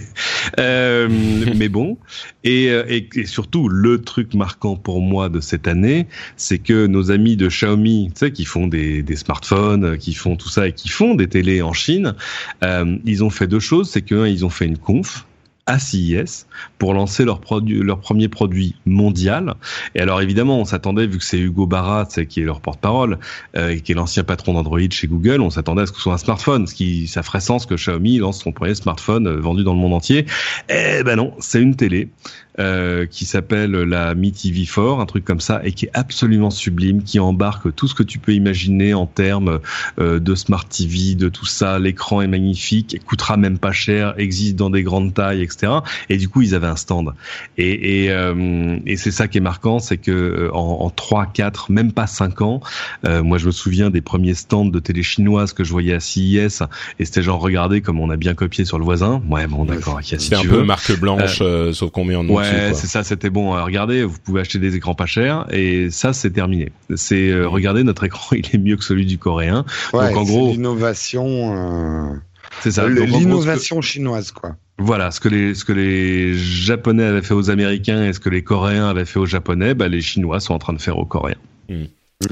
Effectivement. Euh, tiens, à propos de Smart TV et de télé en général, euh, la, la Compute Card d'Intel, euh, c'est une sorte en fait un peu plus gros qu'une carte de crédit, mais ça inclut un processeur, machin, enfin tous les connectiques. Tu le mets dans une télé de manière à pouvoir upgrader ta télé. Ça, j'aimerais bien qu'ils le qu'ils l'utilisent les fabricants de ou qu'ils utilisent ce format. Samsung, Samsung que- l'avait fait il y a 3-4 ans avec justement un module que tu allais pouvoir mettre à jour pour Ouais, mais c'était remettre que à jour le. Et c'était que Samsung. Là, l'idée, c'est de faire un standard. C'est ça. Ah, ça, fait, ça, ça fait euh, plusieurs fois qu'Intel essaye de pousser pour rentrer dans la télé et euh, jusque là ça veut pas, mais un jour il va falloir que ça rentre quoi. Bah écoute, peut-être que ce format de compute card euh, y arrivera. On aura Mhm. plus de détails en juin, donc c'est pas pour tout de suite non plus. Euh, bon bah écoutez, merci beaucoup pour ce euh, grand grand segment sur le CES. Euh, on va pas tout à fait en Bah sortir, mais un petit peu quand même. Euh, pardon? Il y a autre chose? oui, bah écoute, il y a Shadow PC, euh, enfin Shadow, Ah oui. euh, effectivement. Et, et d'ailleurs, euh, au CES, Nvidia avait fait une grosse conférence. C'était l'une des conférences principales, euh, à mon sens. Et ils ont notamment annoncé GeForce Now pour PC et Mac, qui est un service de streaming de euh, de jeux, mais qui fonctionne un petit peu comme le Shadow PC, c'est-à-dire que euh, vous allez pouvoir vous connecter à une machine sur laquelle vous allez jouer aux jeux que vous possédez déjà. Donc euh, vous avez un écran de Windows, en fait, un, un- un desktop de Windows qui s'affiche, un bureau de Windows avec les lanceurs des jeux, euh, bon, euh, différents, euh, que ça soit euh, Steam, Battle.net, Origins, Uplay, etc. Et vous allez lancer vos trucs et euh, ça va vous envoyer la vidéo. Bref, ça marche vraiment comme Shadow PC, sauf que la, euh, le prix est un petit peu différent, c'est-à-dire qu'on va payer par heure de jeu. Alors c'est 25 dollars pour 20 heures de jeu euh, sur une machine avec une euh, carte GeForce 1060 et 10, 25 dollars pour 10 heures de jeu sur une 1080. Donc voilà, c'est surtout le business model, enfin le le, le modèle commercial, l'aspect commercial qui est différent. Et du coup, ça me donne l'occasion de parler de Shadow PC puisqu'on l'a testé euh, Jérôme et moi. Il est disponible, le Shadow PC est disponible depuis 10 jours maintenant. Cédric, je sais pas si tu si tu en as eu un ou pas. Euh... Ah, non, pas du tout. Pas du tout, d'accord. Alors, je vais réexpliquer encore une fois le principe, on, on, vous en avait parlé quelques fois déjà, mais le principe c'est que vous allez louer chez Shadow un PC complet en quelque sorte. Euh, et quand vous allez vous y connecter euh, vous allez vous y connecter avec un petit boîtier euh, qui est un boîtier minuscule ou à terme par des apps que vous allez pouvoir lancer euh, sur votre PC existant ou votre Mac ou votre euh, tablette ou etc et le PC distant hébergé chez Shadow sera plus puissant que ce que vous pouvez avoir ici hein, si vous vous limitez dans la puissance de votre machine à la maison et la promesse est que la connexion est tellement rapide, tellement euh, les algorithmes de compression sont tellement bons, etc., que vous n'allez pas faire la différence avec la machine qui est chez vous. Alors on en a parlé euh, à de nombreuses reprises. Euh, et évidemment, il y a vraiment, vraiment de quoi être sceptique. Sauf que euh, Jérôme et moi l'avons testé et je crois qu'on est unanime. Euh, alors, petite astérisque quand même, il faut avoir une connexion fibre aujourd'hui pour que ça ça marche euh, bien. Euh, il faut avoir une connexion fibre et il faut se connecter en filaire, donc en Ethernet.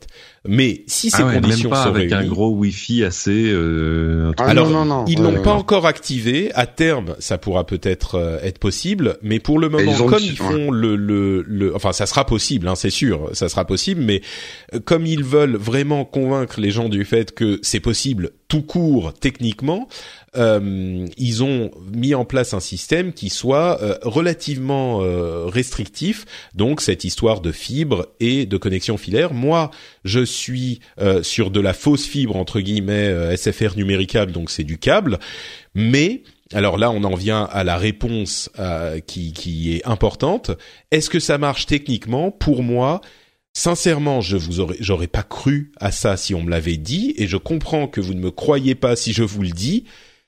Ça marche du feu de Dieu, c'est-à-dire que je ne fais pas sincèrement hein, la différence entre le PC que j'ai à la maison et quand je suis connecté sur euh, mon PC Shadow PC. Euh, on a testé pas uniquement sur le desktop euh, qui bon on peut se dire voilà c'est pas trop gourmand ouais, mais attends, j'interviens moi qui en ai un aussi. Je fais quand même une différence. Ça fait pas de bruit.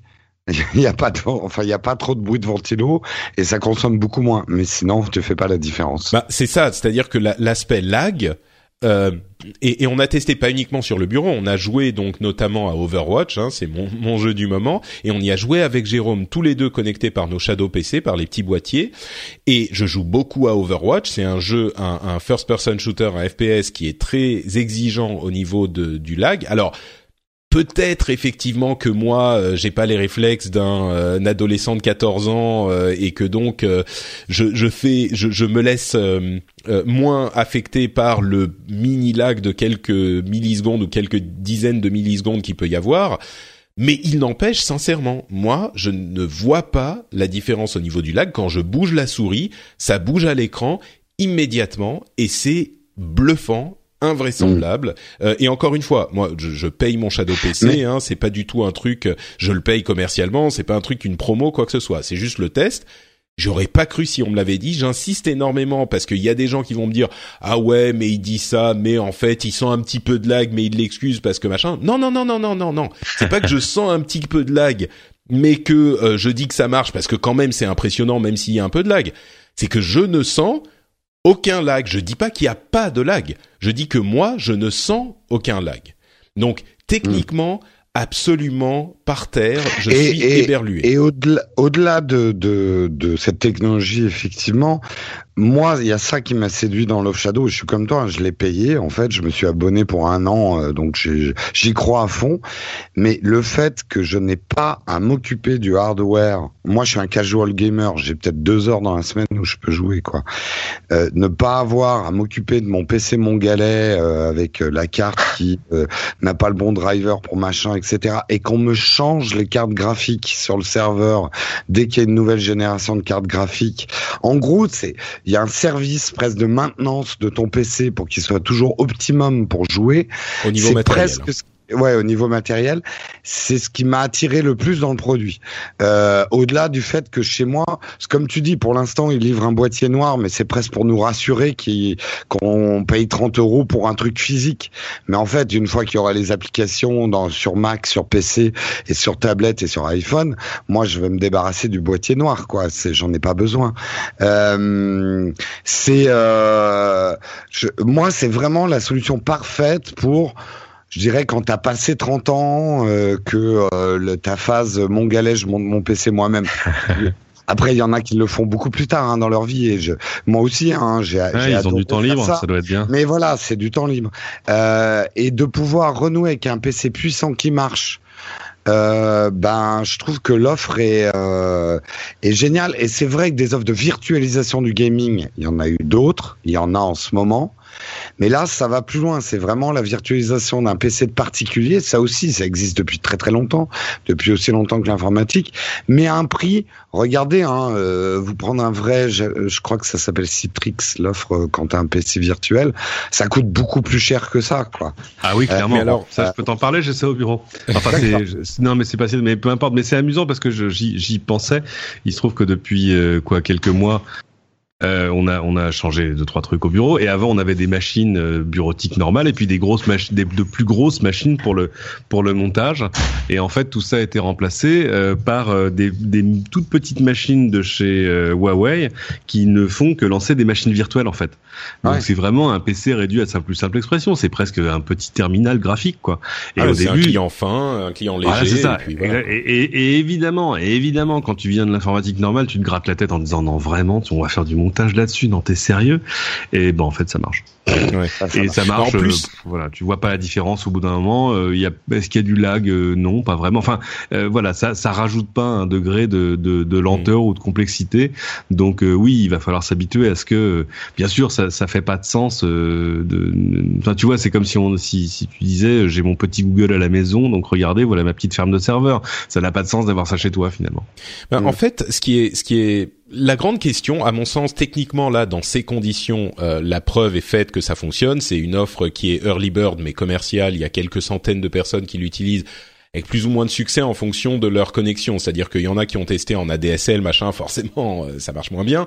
Peut-être qu'à terme ça marchera, mais on sait pas. Peut-être avec un tout petit peu plus de lag qui fera que les jeux compétitifs c'est plus compliqué, mais euh, les jeux en solo ça sera possible, etc. Mais la vraie question, à mon sens, c'est plus la question technique dont il est prouvé que ça fonctionne, c'est plutôt l'aspect commercial. Et l'aspect commercial, on imagine qu'ils auront plusieurs offres différentes. Euh, encore une fois, c'est early bird. Je précise sur l'aspect technique, il y a des problèmes avec les périphériques, il y a des trucs à régler encore. De driver. Voilà, c'est vraiment quand je dis l'aspect technique ça fonctionne, euh, il faut comprendre que ce que ce qu'on dit, ce qu'on dit, c'est que la connexion sans lag, enfin sans lag sensible, euh, est prouvée. Pour l'aspect commercial, là par contre, il y a encore un gros point d'interrogation. C'était le problème pour OnLive à l'époque, c'est le problème pour euh, le PlayStation Now aujourd'hui, euh, etc. Est-ce que ça va être intéressant pour la plupart des gens? Il y a beaucoup de gens qui disent ah oui mais moi j'ai mon PC j'ai pas besoin de ça. Bah effectivement d'une part c'est pas forcément à vous qu'il parle euh, si c'est euh, si vous avez déjà votre PC et puis ensuite il faut prendre le problème à l'envers. Peut-être que avec un truc comme ça vous pourriez vous dire bah j'ai pas forcément besoin de d'un gros PC. J'ai un petit PC minuscule euh, comme ça et puis alors oui quand j'ai pas internet je peux pas me connecter à mon, mon Shadow mais enfin vraiment aujourd'hui c'est comme pour moi là on est au début d'ici deux trois ans enfin c'est comme se dire oui quand j'ai pas l'électricité j'ai pas mon PC ok euh, oui certes on, est d'accord mais enfin euh, voilà c'est plus c'est plus vraiment euh, surtout avec les, les, meilleures connexions qui arrivent même les connexions mobiles etc bref mais il n'empêche le point d'interrogation est sur l'aspect commercial. Est-ce que pardon, il va y avoir peut-être des offres un petit peu moins puissantes, un peu moins chères pour des gens qui ont besoin de moins de puissance, mais quand même d'un d'un PC de joueurs. Euh, Est-ce qu'il y a des trucs, euh, le, le renouvellement va être assez fréquent pour que ça soit intéressant? Est-ce que les gens vont, voilà, sur l'aspect commercial, il y a encore un point Ouais, d'interrogation. ouais, moi, je pas- suis, moi, je suis quand même euh, intéressé. Je vais encore garder mon PC maintenant pour le l'avenir proche, c'est-à-dire que deux trois ans, bah oui, il est évident que je vais garder mon PC, même peut-être plus longtemps. Mais à terme, euh, il est pas du tout inimaginable que je me dise, euh, voilà, j'ai plus besoin d'une c'est grosse machine, une, c'est une règle de 3 assez simple. Il, il t'a coûté combien ton PC de gamer? Bah, je sais pas, 1000, 1500, quelque chose comme ça. Bon bah voilà, cherche pas. Oui, non, Oui. mais c'est ça, exactement. Ah ben, en gros, tu payes 30 euros par mois et c'est t'as- c'est ce qu'ils dit- m'ont dit dans l'interview. Tu as un PC d'une équivalence de 1000 à 1500 euros euh, en, en, en permanence, quoi, en injectant finalement 30 euros par mois, quoi. Donc euh, et, et qui est mise à jour. C'est moi, c'est cet aspect mise à jour que je trouve hyper intéressant parce que tu t'as acheté ton PC 1500 euros, mais dans trois ans, tu es obligé de réinjecter 1500 euros. Oui, c'est ça. euh, Pour jouer au jeu, quoi, euh, aux jeux qui sortent. oui, Euh, peut-être pas. Si tu veux garder le même niveau de performance, on va dire. Oui, mais même moi, qui je vois, je vois, je joue à des jeux qui n'ont pas besoin de performance énorme. Je suis quand même, j'étais quand même obligé de m'en racheter un PC et quand même assez régulièrement parce qu'il ouais. descendait en dessous des specs minimales pour faire tourner les jeux de manière potable, quoi. Moi, je dirais que Euh, trois ans, si tu veux garder des, des bonnes performances, c'est, tu peux en racheter un. Cinq ans, c'est même pas la peine de se poser la question. Il faut. Ça, c'est, c'est oui, certain. oui, clairement. c'est faux. Et euh, juste sur le business model, euh, alors je fais mon petit moment pub. Allez voir l'interview que j'ai fait d'Emmanuel, euh, un des cofondateurs de Shadow, une interview de deux heures et demie que j'ai réduit à 30 minutes, mais c'est passionnant où il explique tous les problématiques de réseau et sur le business model. Leur vrai business model, au final, ne sont pas les gamers. Les gamers, c'est leur proof of concept et derrière, ce qu'ils veulent, c'est vendre euh, de la puissance machine aux entreprises aux heures où les Ah oui. gamers ne jouent pas. Euh, parce que Ah. en alignant des cartes graphiques comme ça pour les joueurs, ils sont en train de se monter des serveurs qui seront quand même financés hein, par les gamers. Mais finalement, le gamer, et c'est je trouve très intéressant au niveau marketing, tu fais un produit comme ça qui marche pour les gamers, ça veut dire que ça marche pour tout le monde, et notamment un monteur vidéo et tout ça, parce qu'on sait que le jeu est le plus le truc le plus exigeant sur la latence, sur ce genre de truc. Donc ils veulent faire tomber les barrières de la virtualisation qui existent depuis longtemps, surtout chez le particulier, qui n'y croit pas, alors que la virtualisation de machine existe depuis aussi longtemps que l'informatique. Ah, Donc c'est très machines, malin. euh, Oui, ils veulent faire aux machines ce qu'on est en train de faire au software. Exactement. C'est, C'est-à-dire de, de l'abonnement et de l'usage. c'est doublement, c'est doublement intéressant parce qu'en plus, euh, en plus, ça veut dire mutualisation des matériels. Euh, c'est plus intéressant au niveau écologique aussi, au niveau énergie. Tout à fait, Euh, tout à fait. Donc il y a, euh, enfin, si ça fonctionne et encore une fois, ça a l'air de fonctionner là dans ces premiers tests, euh, il y a que du positif. Donc, euh, alors oui, il faudra que euh, ça fonctionne euh, sur la DSL peut-être pour pouvoir s'étendre beaucoup, mais enfin, il y a beaucoup de gens qui commencent Alors, à avoir ouais, de la. sur la DSL, ils vont sortir un test qui va te permettre de savoir si ça vaut le coup que tu prennes Shadow ou pas Bien sûr. avec ton ADSL.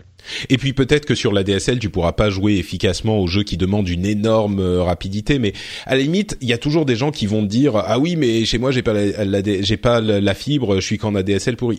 Eh, D'accord, donc c'est pas à vous que ça s'adresse, tu vois. C'est c'est c'est et, et on est encore une fois au début du truc. Et avec l'offre de Nvidia, le GeForce Now, où c'est un petit peu le même système spécifiquement pour les jeux, mais il n'empêche c'est le même système où on paye à l'heure. euh, on est en train de voir qu'il y a différents business models qui sont en train de se mettre en place. Peut-être que toi, par exemple, Jérôme, euh, tu dis je suis un gamer assez casual, euh, je ne peux jouer que 2-3 heures par semaine. Peut-être qu'un truc comme le service GeForce Now avec 25 dollars pour 20 heures de jeu sur une 1060, euh, ça te conviendrait mieux même qu'un qu'un Shadow PC. Ou alors tu veux le confort, tu te dis je m'en fous, je me connecte quand je veux. Voilà, non, mais- c'était plus euh, psychologiquement d'avoir un neurodateur euh, quand Ouais, je joue, ouais. ça, me- ça me stresserait en fait. Mais... C'est vrai, c'est vrai. Mm. Mais euh, mais oui, donc ce genre d'offres sont en train de se développer et, et là encore, quand on dit, on a peut-être l'impression que ça arrive plus vite que, enfin. Le, le, type, la technologie existe depuis longtemps. Là, elle est affinée à un point qui est surprenant, mais la technologie existe depuis longtemps et on a l'impression qu'elle est en train de euh, d'arriver à maturation et que ça va, euh, ça va se se se, se, se, devenir, ah, il va y avoir effectivement des applications commerciales concrètes euh, qui vont arriver dans l'année et puis peut-être dans les deux trois ans. Et, et, et Shadow, s'ils réussissent leur coup, ils ont dit qu'ils veulent aller très vite, qu'ils veulent s'étendre à, à l'Europe ah. assez vite et puis à l'international. Donc euh, ils ont un concurrent, euh, ils ont un concurrent que j'ai découvert après les avoir interviewés qui s'appelle Liquid Sky et qui fait un peu la même chose. Oui, ouais, il y en a plusieurs. Oui, oui, oui. Mm. C'est effectivement, euh, c'est effectivement le cas. Il y en a plusieurs, euh, et, et c'est euh, la. Enfin bref, c'est une technologie. Je ne sais pas s'ils ont tous une latence aussi faible, parce que encore une fois, c'est ça qui est le truc que je retiens de ce test. Euh, enfin, jouer à un jeu rapide, c'est notre immense débat avec Yann depuis longtemps. jouer à un jeu rapide sans sentir la différence. Alors oui, encore une fois, peut-être que si on est un pro gamer euh, de 16 ans qui passe 15 euh, heures par jour dessus pour s'entraîner pour les championnats, on sentira peut-être la différence effectivement, mais moi, bon, bref. Je pense que le test ultime, ça sera de faire venir Yann à Paris, de le mettre devant un shadow, et si ça passe pour Yann, je crois que c'est bon. Ouais, je crois que ça sera effectivement. Ça euh, sera le truc. cas. Mais, il a commencé, il a commencé à se dire euh, bon, soyons honnêtes, euh, ça a l'air de fonctionner pas mal quand même sur Twitter. Donc c'était un petit peu le les grandes retrouvailles, on s'est embrassé, tout ça. Mais... J'ai Corben qui l'a testé aussi chez moi et bah voilà, il l'a dit en un tweet. J'ai l'impression d'avoir un PC sous la table, quoi. Ouais, ouais. bah oui, c'est ça. Ça marche.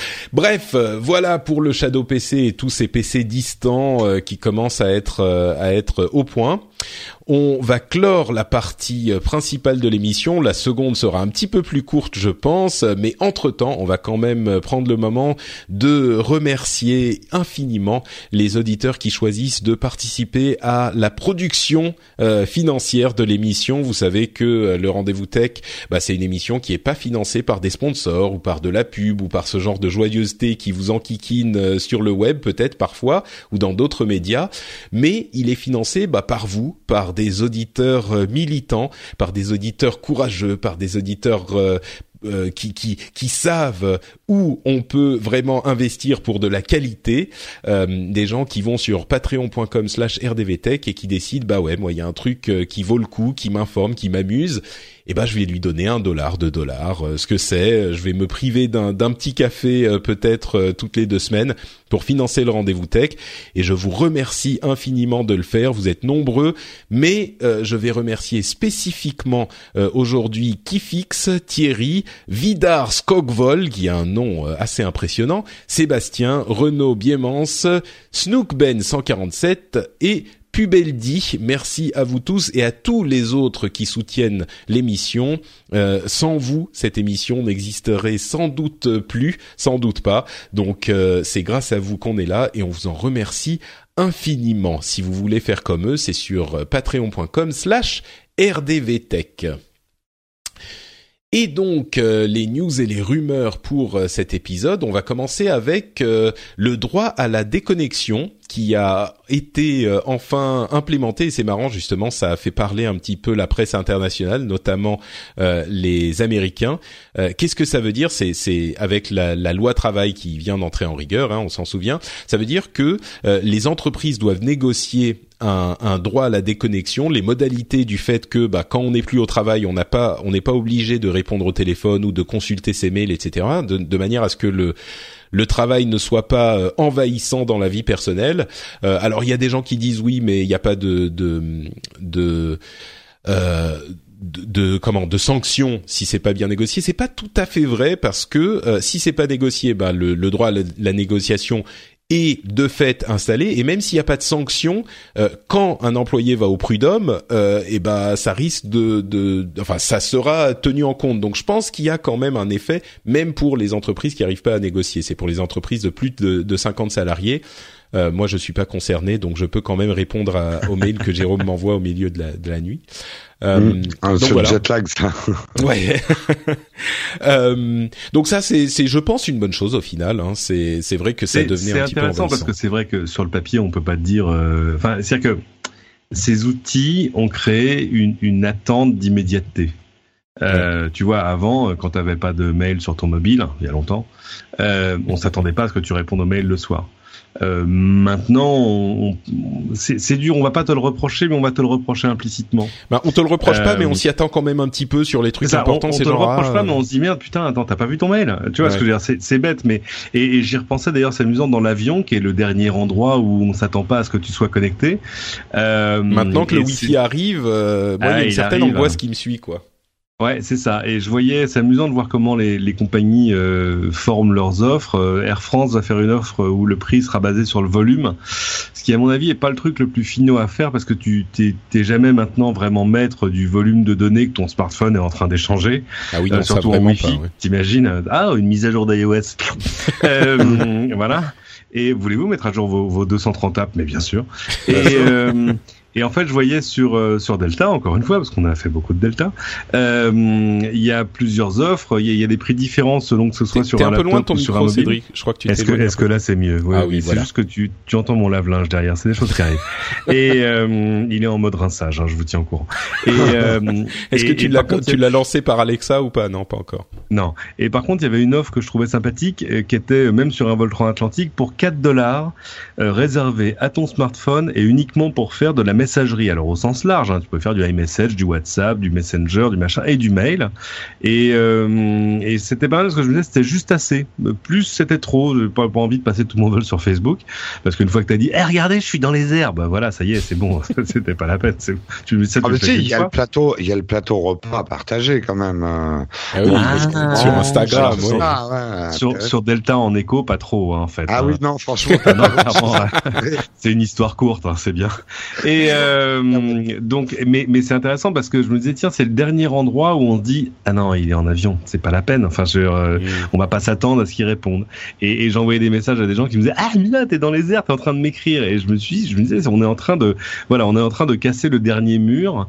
Et, euh, et ce mur-là, il existait avant, au moment où tu quittais le bureau. Bah maintenant, ça évidemment, c'est terminé. Et donc, c'est pour ça, je crois que c'est pas mal. des règles pour dire attendez, il est pas au bureau, on n'est pas dans ses heures de travail, il a le droit à une life. Donc, donc voilà, c'est pas, on va pas euh, créer, euh, tu vois, un mur réglementaire, mais mais euh, juste rappeler que voilà, le le le, travail, va, y a, y a, tu peux essayer de, de recréer une frontière entre la vie et le travail, et même si c'est pas facile. Moi, je pense que c'est vachement important, notamment pour des cadres dans des grandes entreprises, enfin pas forcément des cadres, mais où il y a une pression, et moi je le sais hein, par des amis, il y a une pression immense, parce que euh, tu as le PDG qui va envoyer, à croire qu'il le fait exprès, quoi, le mail à 2 heures du matin, et donc tout le monde est stressé de bien le lire, parce qu'il va en parler dans la réunion du lendemain matin, et ça crée une, une espèce d'un effet d'entraînement. En gros, euh, si t'étais pas réveillé à 2 heures du matin pour lire le truc, t'es moins bon, t'es moins jeune, t'es moins performant. Tu sais, et, je crois ça crée un stress dans ces entreprises. Et comme tu le dis, au niveau prud'homal, quelqu'un qui serait viré parce que euh, il est plus assez compétent ou je sais pas quoi, peut dire attendez, euh, non, c'est simplement je lis pas les mails à deux entre 2 heures et 4 heures du matin, quoi. Je dors mmh. un peu. Je crois euh, que sur ce genre de personnes, je suis pas certain que ça va changer énormément. Moi, je pense que sur des gens à un niveau un peu plus bas euh, où euh, effectivement euh, t'as pas le salaire qui va avec euh, l'exigence de machin tout le temps et pourtant ouais, ouais, oui. Mais, mais bon, je suis d'accord. Peut-être pas sur les cadres sup. ouais, c'est ça. Quand t'es quand t'es payé, euh, je ne sais combien de, de dizaines de milliers par mois. Tu dois euh, être réveillé à 2 heures du matin. C'est ça. On peut se dire que euh, on te paye pour quelque chose. Quoi. Tu fais ton choix dans ta vie, mais mais je crois qu'il y a des gens qui sont des des. Enfin bref, il y a, y a quand même beaucoup de burn-out. Il y a beaucoup de trucs et c'est vrai que c'est bien de remettre. Et c'était marrant de voir que toute la presse anglo-saxonne en a parlé. Toute. Et, et, tout en disant d'ailleurs, bah, tout en disant, euh, c'est c'est c'est intrigant et c'est c'était assez euh, neutre. Euh, mais c'était quand même genre plutôt bienveillant. C'était genre voilà, les travailleurs français ont gagné le droit de euh, ne pas être connectés tout le temps parce qu'on sent qu'il y a une gêne qui est qui est ressentie partout dans le monde. C'est pas uniquement en France. Sauf que nous, euh, voilà, tradition peut-être un petit peu plus de gauche, on, on fait quelque chose quoi. Donc je pense que les, les, les, Japonais et les Coréens, ils ont résolu le problème autrement. Eux, ils restent au bureau, en fait. voilà, oui, c'est ça. Oui, c'est vrai. Mais tu sais que même au Japon, ça commence. Hein, euh, au niveau sociétal, il y a des films, il y a des trucs. C'est un sujet de société. Euh, le, le, le travail, le kuroshi, la mort par euh, par trop de travail, etc. Ah, bon, oui. ça change lentement, quoi. Mais les, les pères qui restent avec leurs enfants, tu vois, qui sont des bons pères, ça, ça, ça, ça commence à changer. Bref. Ça, ça existe au cinéma pour l'instant. Ouais, pour le moment. Non, non, c'est pas vrai. Quand j'étais à Kyoto, il y avait des papas qui euh, prenaient, qui prenaient leur fils pendant, même pendant la semaine, tu vois, c'était fou. C'était ouais, de, de, dangereux bobos.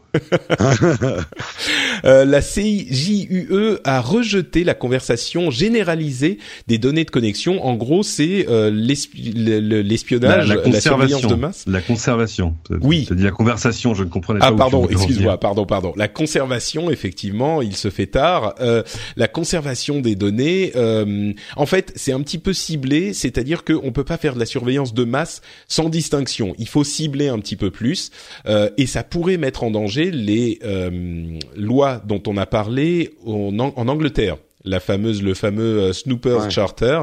Donc voilà, c'est remonté ce, ce, la, la, le, le euh, le CJUE a la CJUE, c'est la Cour de justice de l'Union européenne, a statué sur ça et ça risque de bon pour les, les Anglais euh, ça sera peut-être pas forcément un problème avec leur Brexit mais euh, à terme en Europe euh, il y a une, une, question qui se pose sur la surveillance de masse. Toujours au niveau européen Galileo est entré en action euh, il y a quelques semaines, c'est l'alternative au GPS. Vous savez, c'est notre système de positionnement euh, satellite Mhm. mmh. qui est encore plus précis que le GPS. Euh, donc, il va commencer, j'espère, à être implémenté. Il a coûté beaucoup plus cher que prévu, évidemment, machin. Mais maintenant, on en a un système européen euh, qui est qui est censé être super bien. Donc, j'espère qu'il va être ah bah, ça, implémenté. Ça n'a pris que 18 ans. Attends. C est, c est, mmh. et, et, et je ne sais combien de fois le budget, mais maintenant mais... ça marche. Non, ce qui est génial, c'est que les puces qu'on a maintenant dans les smartphones sont déjà compatibles, hein, Galileo pour l'essentiel. Ah oui, bah tiens, ça je et... savais pas. Ah oui, oui, et elles sont, eh bah, ils, on a eu le temps, hein, en termes de, on a, on a, eu le temps de donner les specs, hein, dans l'ensemble. Et, euh, et vu qu'elles sont déjà compatibles GPS et GLONASS, hein, le système russe, elles font les trois en même temps. Donc de toute façon, ça va améliorer le positionnement de tout le monde. Parfait. Ah, c'est cool ça. Mm. Euh, une autre amélioration au niveau des données, c'est que la RATP a enfin passé ses données temps réel en open data. Ce que ça veut dire, c'est que les développeurs vont pouvoir avoir accès. Alors c'est gratuit jusqu'à, je crois, 50 millions de requêtes par mois, un truc comme ça. Ou euh, enfin, il y a une limite, mais euh, les, les, développeurs donc vont pouvoir utiliser ce flux de données euh, pour vous dire, faire des apps où bah, le, le, bus arrive, là le métro il arrive bientôt à tel endroit. Enfin, c'est c'était la, la fameuse histoire avec Mapper. Exactement. Euh, qui, ouais. voilà. Et, et, une autre euh, appli dont le nom m'échappe, qui était une sorte de Waze des transports et qui jusque-là s'appuyait sur euh, bah, sur les smartphones de ses usagers, comme Waze d'ailleurs, pour dire tu es dans le bus 43, ah très bien, ok, ah tu es descendu, ok. Et euh, mais ce qui est intéressant, c'est que par exemple, ça y est, Google Maps va pouvoir te donner des alternatives en temps réel en te disant non, prends plutôt la voiture ou non non c'est bon, regarde le bus 62 passe en bas de chez toi. Ouais, exactement. Donc euh, te dire euh, quand tu dois descendre de chez toi exactement euh, pour attraper le bus quand il pleut et qu'il fait froid, machin. Enfin, ce genre de trucs. moi, c'est des trucs que j'avais au Japon il y a, je plaisante pas, hein, il y a plus de 15 ah ans. Ouais. Donc, Hyperdia. pardon? Hyperdia. Ah, je me souviens plus du nom euh, spécifiquement, mais le moi nom du, du, site et de l'application qui te donne, qui, qui, est, qui est multimodal, qui te dit tu vas à Kyoto à telle station, alors prends plutôt l'avion. Ah non non, attends, prends plutôt le train. Ah tu pars 20 minutes plus tard, alors prends le bus qui t'emmène au truc, qui va au train. Enfin, incroyable. Ça fait, alors, là, ça, là c'est pas, pas juste un trans. Ah c'est génial. Non mais moi c'était, je te dis, c'était il y a plus de 15 ans. Il y avait pas d'app. Moi c'était le iMode de Docomo. Donc, euh, tu vois, c'était quand oh, même une autre époque. Oui, oui, c'était les petits écrans type écran de Nokia avec euh, les bus que tu voyais modélisés en 8 bits euh, monochrome. C'était c'était incroyable. euh, le ah oui Yahoo ça y est euh, va changer de nom parce que vous savez il y a ce River spin-off où ils vendent Yahoo à Verizon qui finalement va effectivement le racheter a priori même s'il y a eu des questions avec les euh, problèmes de euh, sécurité de Yahoo qui a leaké des machins bref Yahoo, le, le, la, le vrai Yahoo, qui ne fera plus le business de Yahoo qui est vendu à Verizon, va s'appeler Altbaba. Non, pardon, Altaba. Altaba, c'est euh, Alternet Altbaba, Alibaba. Altbaba, c'était vraiment pas terrible. Oui, non, et Altaba, c'est pas incroyable. C'est non pas terrible quand même. Hein. Non, En gros, c'est ce qui reste de Yahoo et qui est pas vendu à Verizon qui va être renommé. c'est ça. Ouais. En fait, c'est euh, le, la participation d'Alibaba, machin. Enfin bref, euh, c'est Ouais, et bon. M- Marissa Mayer va a priori partir. Euh, Marissa Mayer va a priori partir, donc. euh, Bon, voilà, la- l'aventure Yahoo se termine un peu. euh, les Yahoo va Ah être bah, fondu dans Alta- Verizon. et- Altaba, c'est pas bon pour la santé. Hein. Bon, Désolé. une autre aventure qui se qui se termine, c'est celle de Cyanogen. Vous savez que Cyanogen était un, mode d'Android, enfin un fork d'Android euh, qui a qui a essayé de devenir un OS à part entière. C'était une belle aventure, mais qui malheureusement n'a pas euh, eu une fin heureuse. Euh, et F4 FIA sur le Reddit du rendez-vous tech, qui est toujours disponible, nous signale que quand même le fork en question survit dans Lineage OS, qui est donc un OS Android qui est basé sur Cyanogen Mode donc même si la société, le, euh, fork lui-même Android disparaît en tant qu'entité, il y a quand même Lineage OS qui revient finalement aux sources de ce qui était Cyanogen, c'est-à-dire un fork d'Android euh, qui essaye d'avoir ses spécificités. Donc euh, voilà, c'est un peu une boucle qui se boucle avec Cyanogen, avec un passage par la tentative commerciale, malheureusement pas soldée par un succès, mais quand même ils ont eu le mérite d'essayer, on va dire.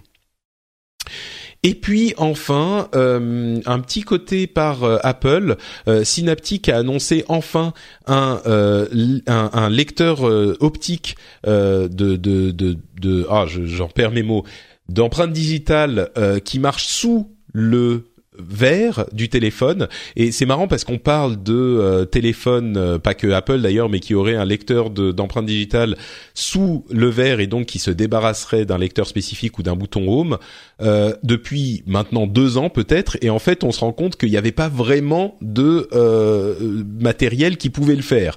Mais il y a quelques semaines ça y est c'est enfin annoncé. Bon on se doutait que ça arrivait hein, c'était en recherche. Mais mais c'est marrant de voir qu'on fantasmait sur ces téléphones alors que le produit n'existait pas encore encore. Euh, une petite note sur les AirPods, euh, vous savez les écouteurs sans fil de euh, d'Apple que je teste depuis, enfin que j'ai acheté il y a quelques semaines et que je teste depuis quelques semaines. Et franchement, je suis hyper hyper satisfait du produit. Je crois que c'est le meilleur produit qu'Apple ait fait depuis un bon moment. je ah sais que les designers aiment bien ah le le le comment le le stylet d'Apple, euh, comme Jérôme, tu t'en sers tout le temps, le stylet avec les iPad Pro là. Euh, je crois qu'on est on est un petit peu tellement obnubilé par les téléphones et les tablettes que on n'a pas vu du côté des accessoires. Et franchement les AirPods alors ils ont les inconvénients des AirPods machin mais le fait de pas avoir de câble du tout hein, d'avoir des trucs uniquement sur les, les oreilles ça libère énormément. Et puis la manière dont ça fonctionne avec le la boîte de recharge c'est un génie de, de, design quoi. Vraiment, c'est hyper bien pensé, hyper malin, ça fonctionne super bien. Euh, je pensais pas, moi j'étais assez sceptique, je les ai achetés pour tester et en fait je m'en sers vraiment euh, sans arrêt et c'est devenu mes écouteurs euh, principaux. Euh, super super pratique. J'en parlerai peut-être à un moment euh, un jour dans Upload, j'aurai un, un, vrai test, mais je voulais le signaler parce que alors oui c'est cher, mais c'est le prix de ce type de d'écouteurs. Oui il y en a d'autres, mais ils fonctionnent pas exactement de la même manière. Il y en a qui ont un meilleur son, etc. Mais encore une fois cette petite boîte de recharge euh, qui fait énormément de choses est super maligne et moi je suis hyper satisfait et je pensais pas quoi. Ok, j'ai pas encore eu le temps de tester euh, dans la longueur, mais euh, il y a une pure question physiologique euh, sur comment sont gaulées tes oreilles. Hein. C'est parce que là, il n'y a pas plusieurs tailles d'AirPods. C'est sûr, euh, et, et, pour certains ça tient moins bien que pour d'autres. Moi, j'étais pas hyper satisfait des, des, des earpods, donc ceux les versions filaires. Je mettais même une petite euh, mousse là, vous savez, autour du truc euh, pour qu'ils tiennent mieux dans les oreilles. Et oui, ça tient pas hyper bien dans mes oreilles les versions AirPods, mais c'est tout bête. Hein. Mais comme il n'y a pas de fil, comme il n'y a pas de le poids du fil ou même le, le fil qui tire, et euh, eh ben en fait ça tient mieux. Pour cette raison, même si c'est la même forme. Donc, euh, mais bon, euh, teste-les à un moment, tu vas voir le la simplicité de connexion, c'est hyper malin. Le fait que bah t'as le truc sur toi, il est tout petit et dès que tu remets les AirPods dedans, bah ça recharge. Euh, donc ils sont en fait toujours chargés à moins que tu les utilises 6 heures de suite. le pour vérifier la, quantité de batterie, c'est hyper malin. Enfin, bref, moi, je suis convaincu et, et, je trouve que même au niveau du design, même si ça vous plaît pas, euh, d'une part, il y a euh, euh, iFixit qui les a ouverts et on arrive à un niveau, enfin c'est le cas pour tous, hein, mais on arrive à un niveau de complexité euh, électronique, c'est invraisemblable. C'est juste un exemple qui, qui, le met en exergue, mais enfin vraiment, c'est tellement minuscule et tellement complexe, c'est fou. Euh, et puis surtout, le design est, est hyper malin, quoi.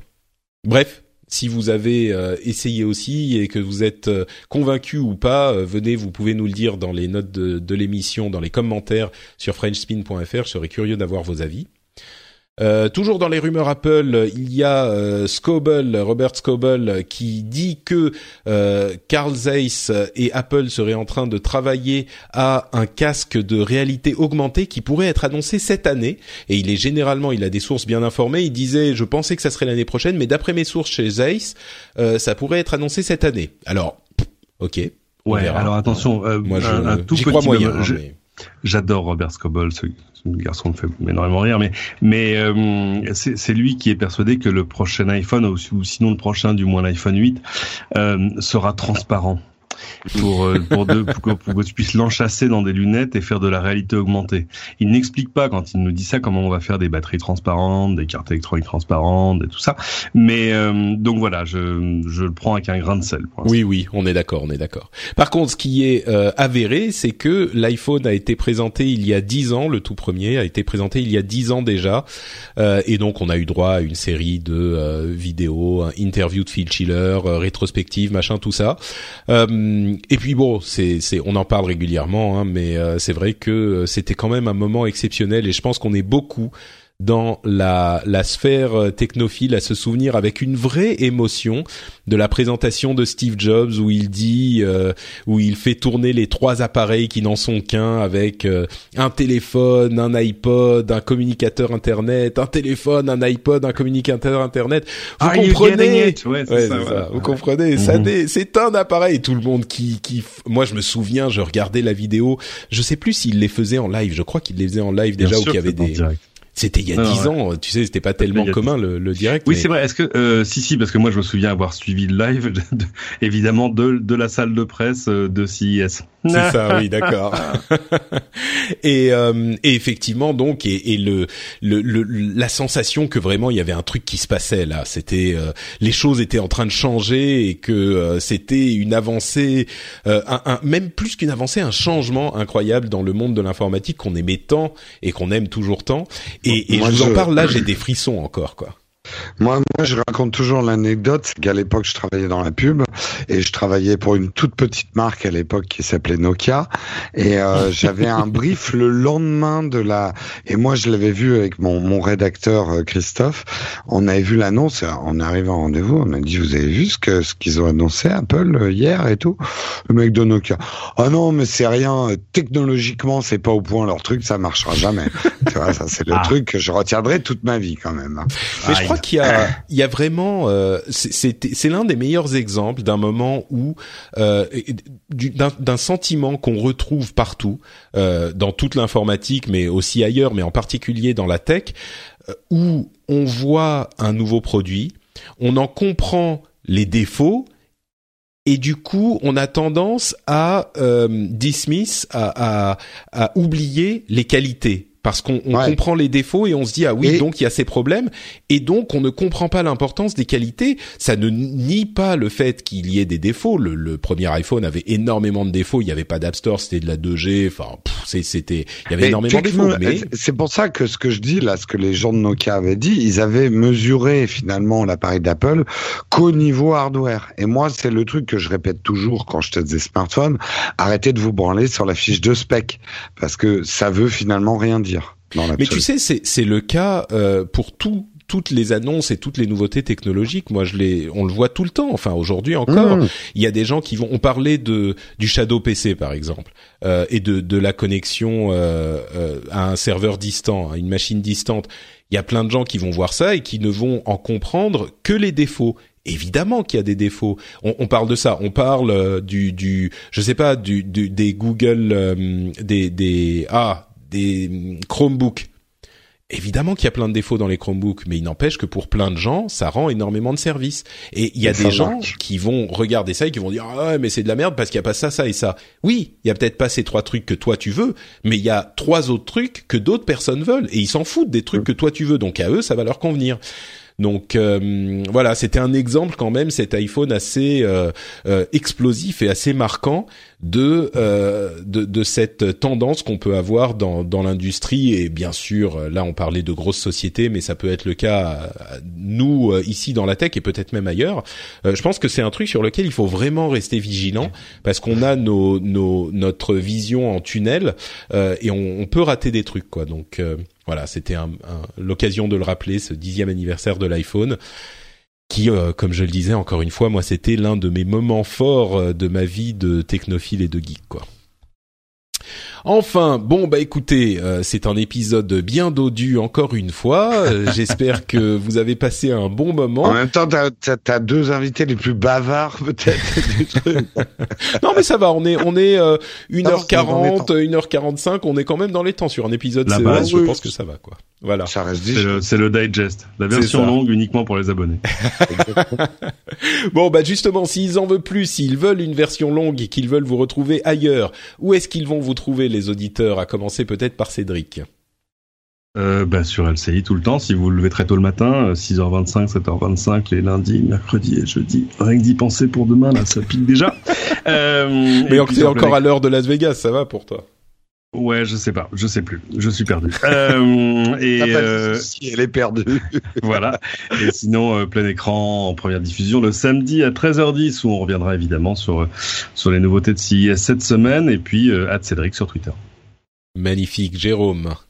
Eh ben moi, vous pouvez me retrouver sur la chaîne YouTube Nowtech TV et tous les matins de 8h à 9h pour une revue de presse de la tech sur notre émission Techscope sur Periscope. Enfin, sur Periscope, euh, on, ça va peut-être changer bientôt. Ah, ça fait des mois que tu le dis, donc euh, la prochaine fois, dis-le nous quand ça sera fait. Voilà, mais c'est pas ma faute, c'est YouTube qui prend du retard. C'est la faute à YouTube. Tout, est de la, faute à YouTube. Exactement. Bon, euh, pour ma part, c'est Note Patrick sur, Twitter et sur Facebook. Vous retrouvez l'émission sur frenchspin.fr euh, et vous en retrouvez d'autres également. Euh, vous allez voir là-bas, vous pouvez aussi commenter sur cet épisode, nous dire ce qu'on a dit comme bêtises ou comme truc intéressant, évidemment.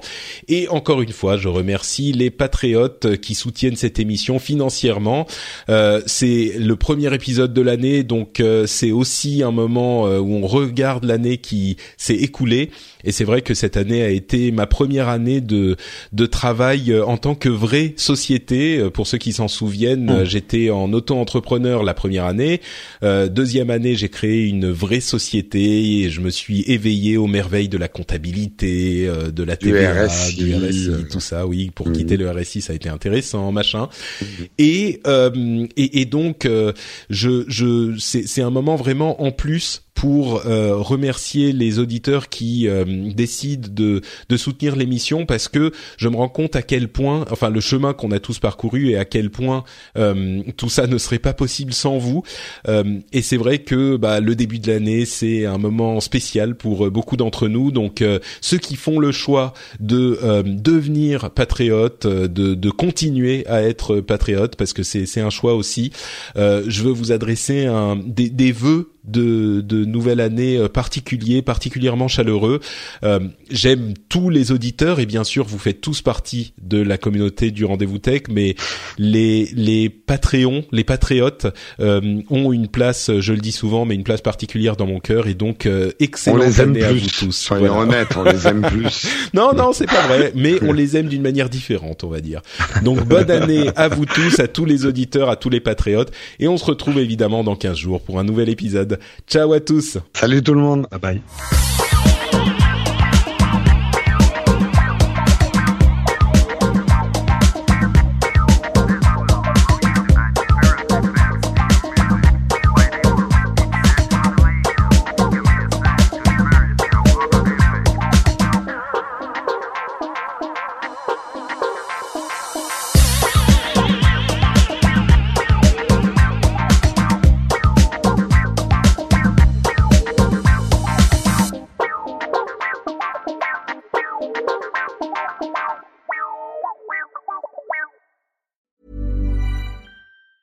Hi, I'm Daniel, founder of Pretty Litter. Did you know cats tend to hide symptoms of sickness and pain? I learned this the hard way after losing my cat, Gingy. So I created Pretty Litter, a health monitoring litter that helps detect early signs of illness by changing colors, saving you money and potentially your cat's life. Pretty Litter is veterinarian developed, and it's the easiest way to keep tabs on your fur baby's health right at home. Go to prettylitter.com and use code ACAST for 20% off your first order and a free cat toy. Terms and conditions apply. See site for details.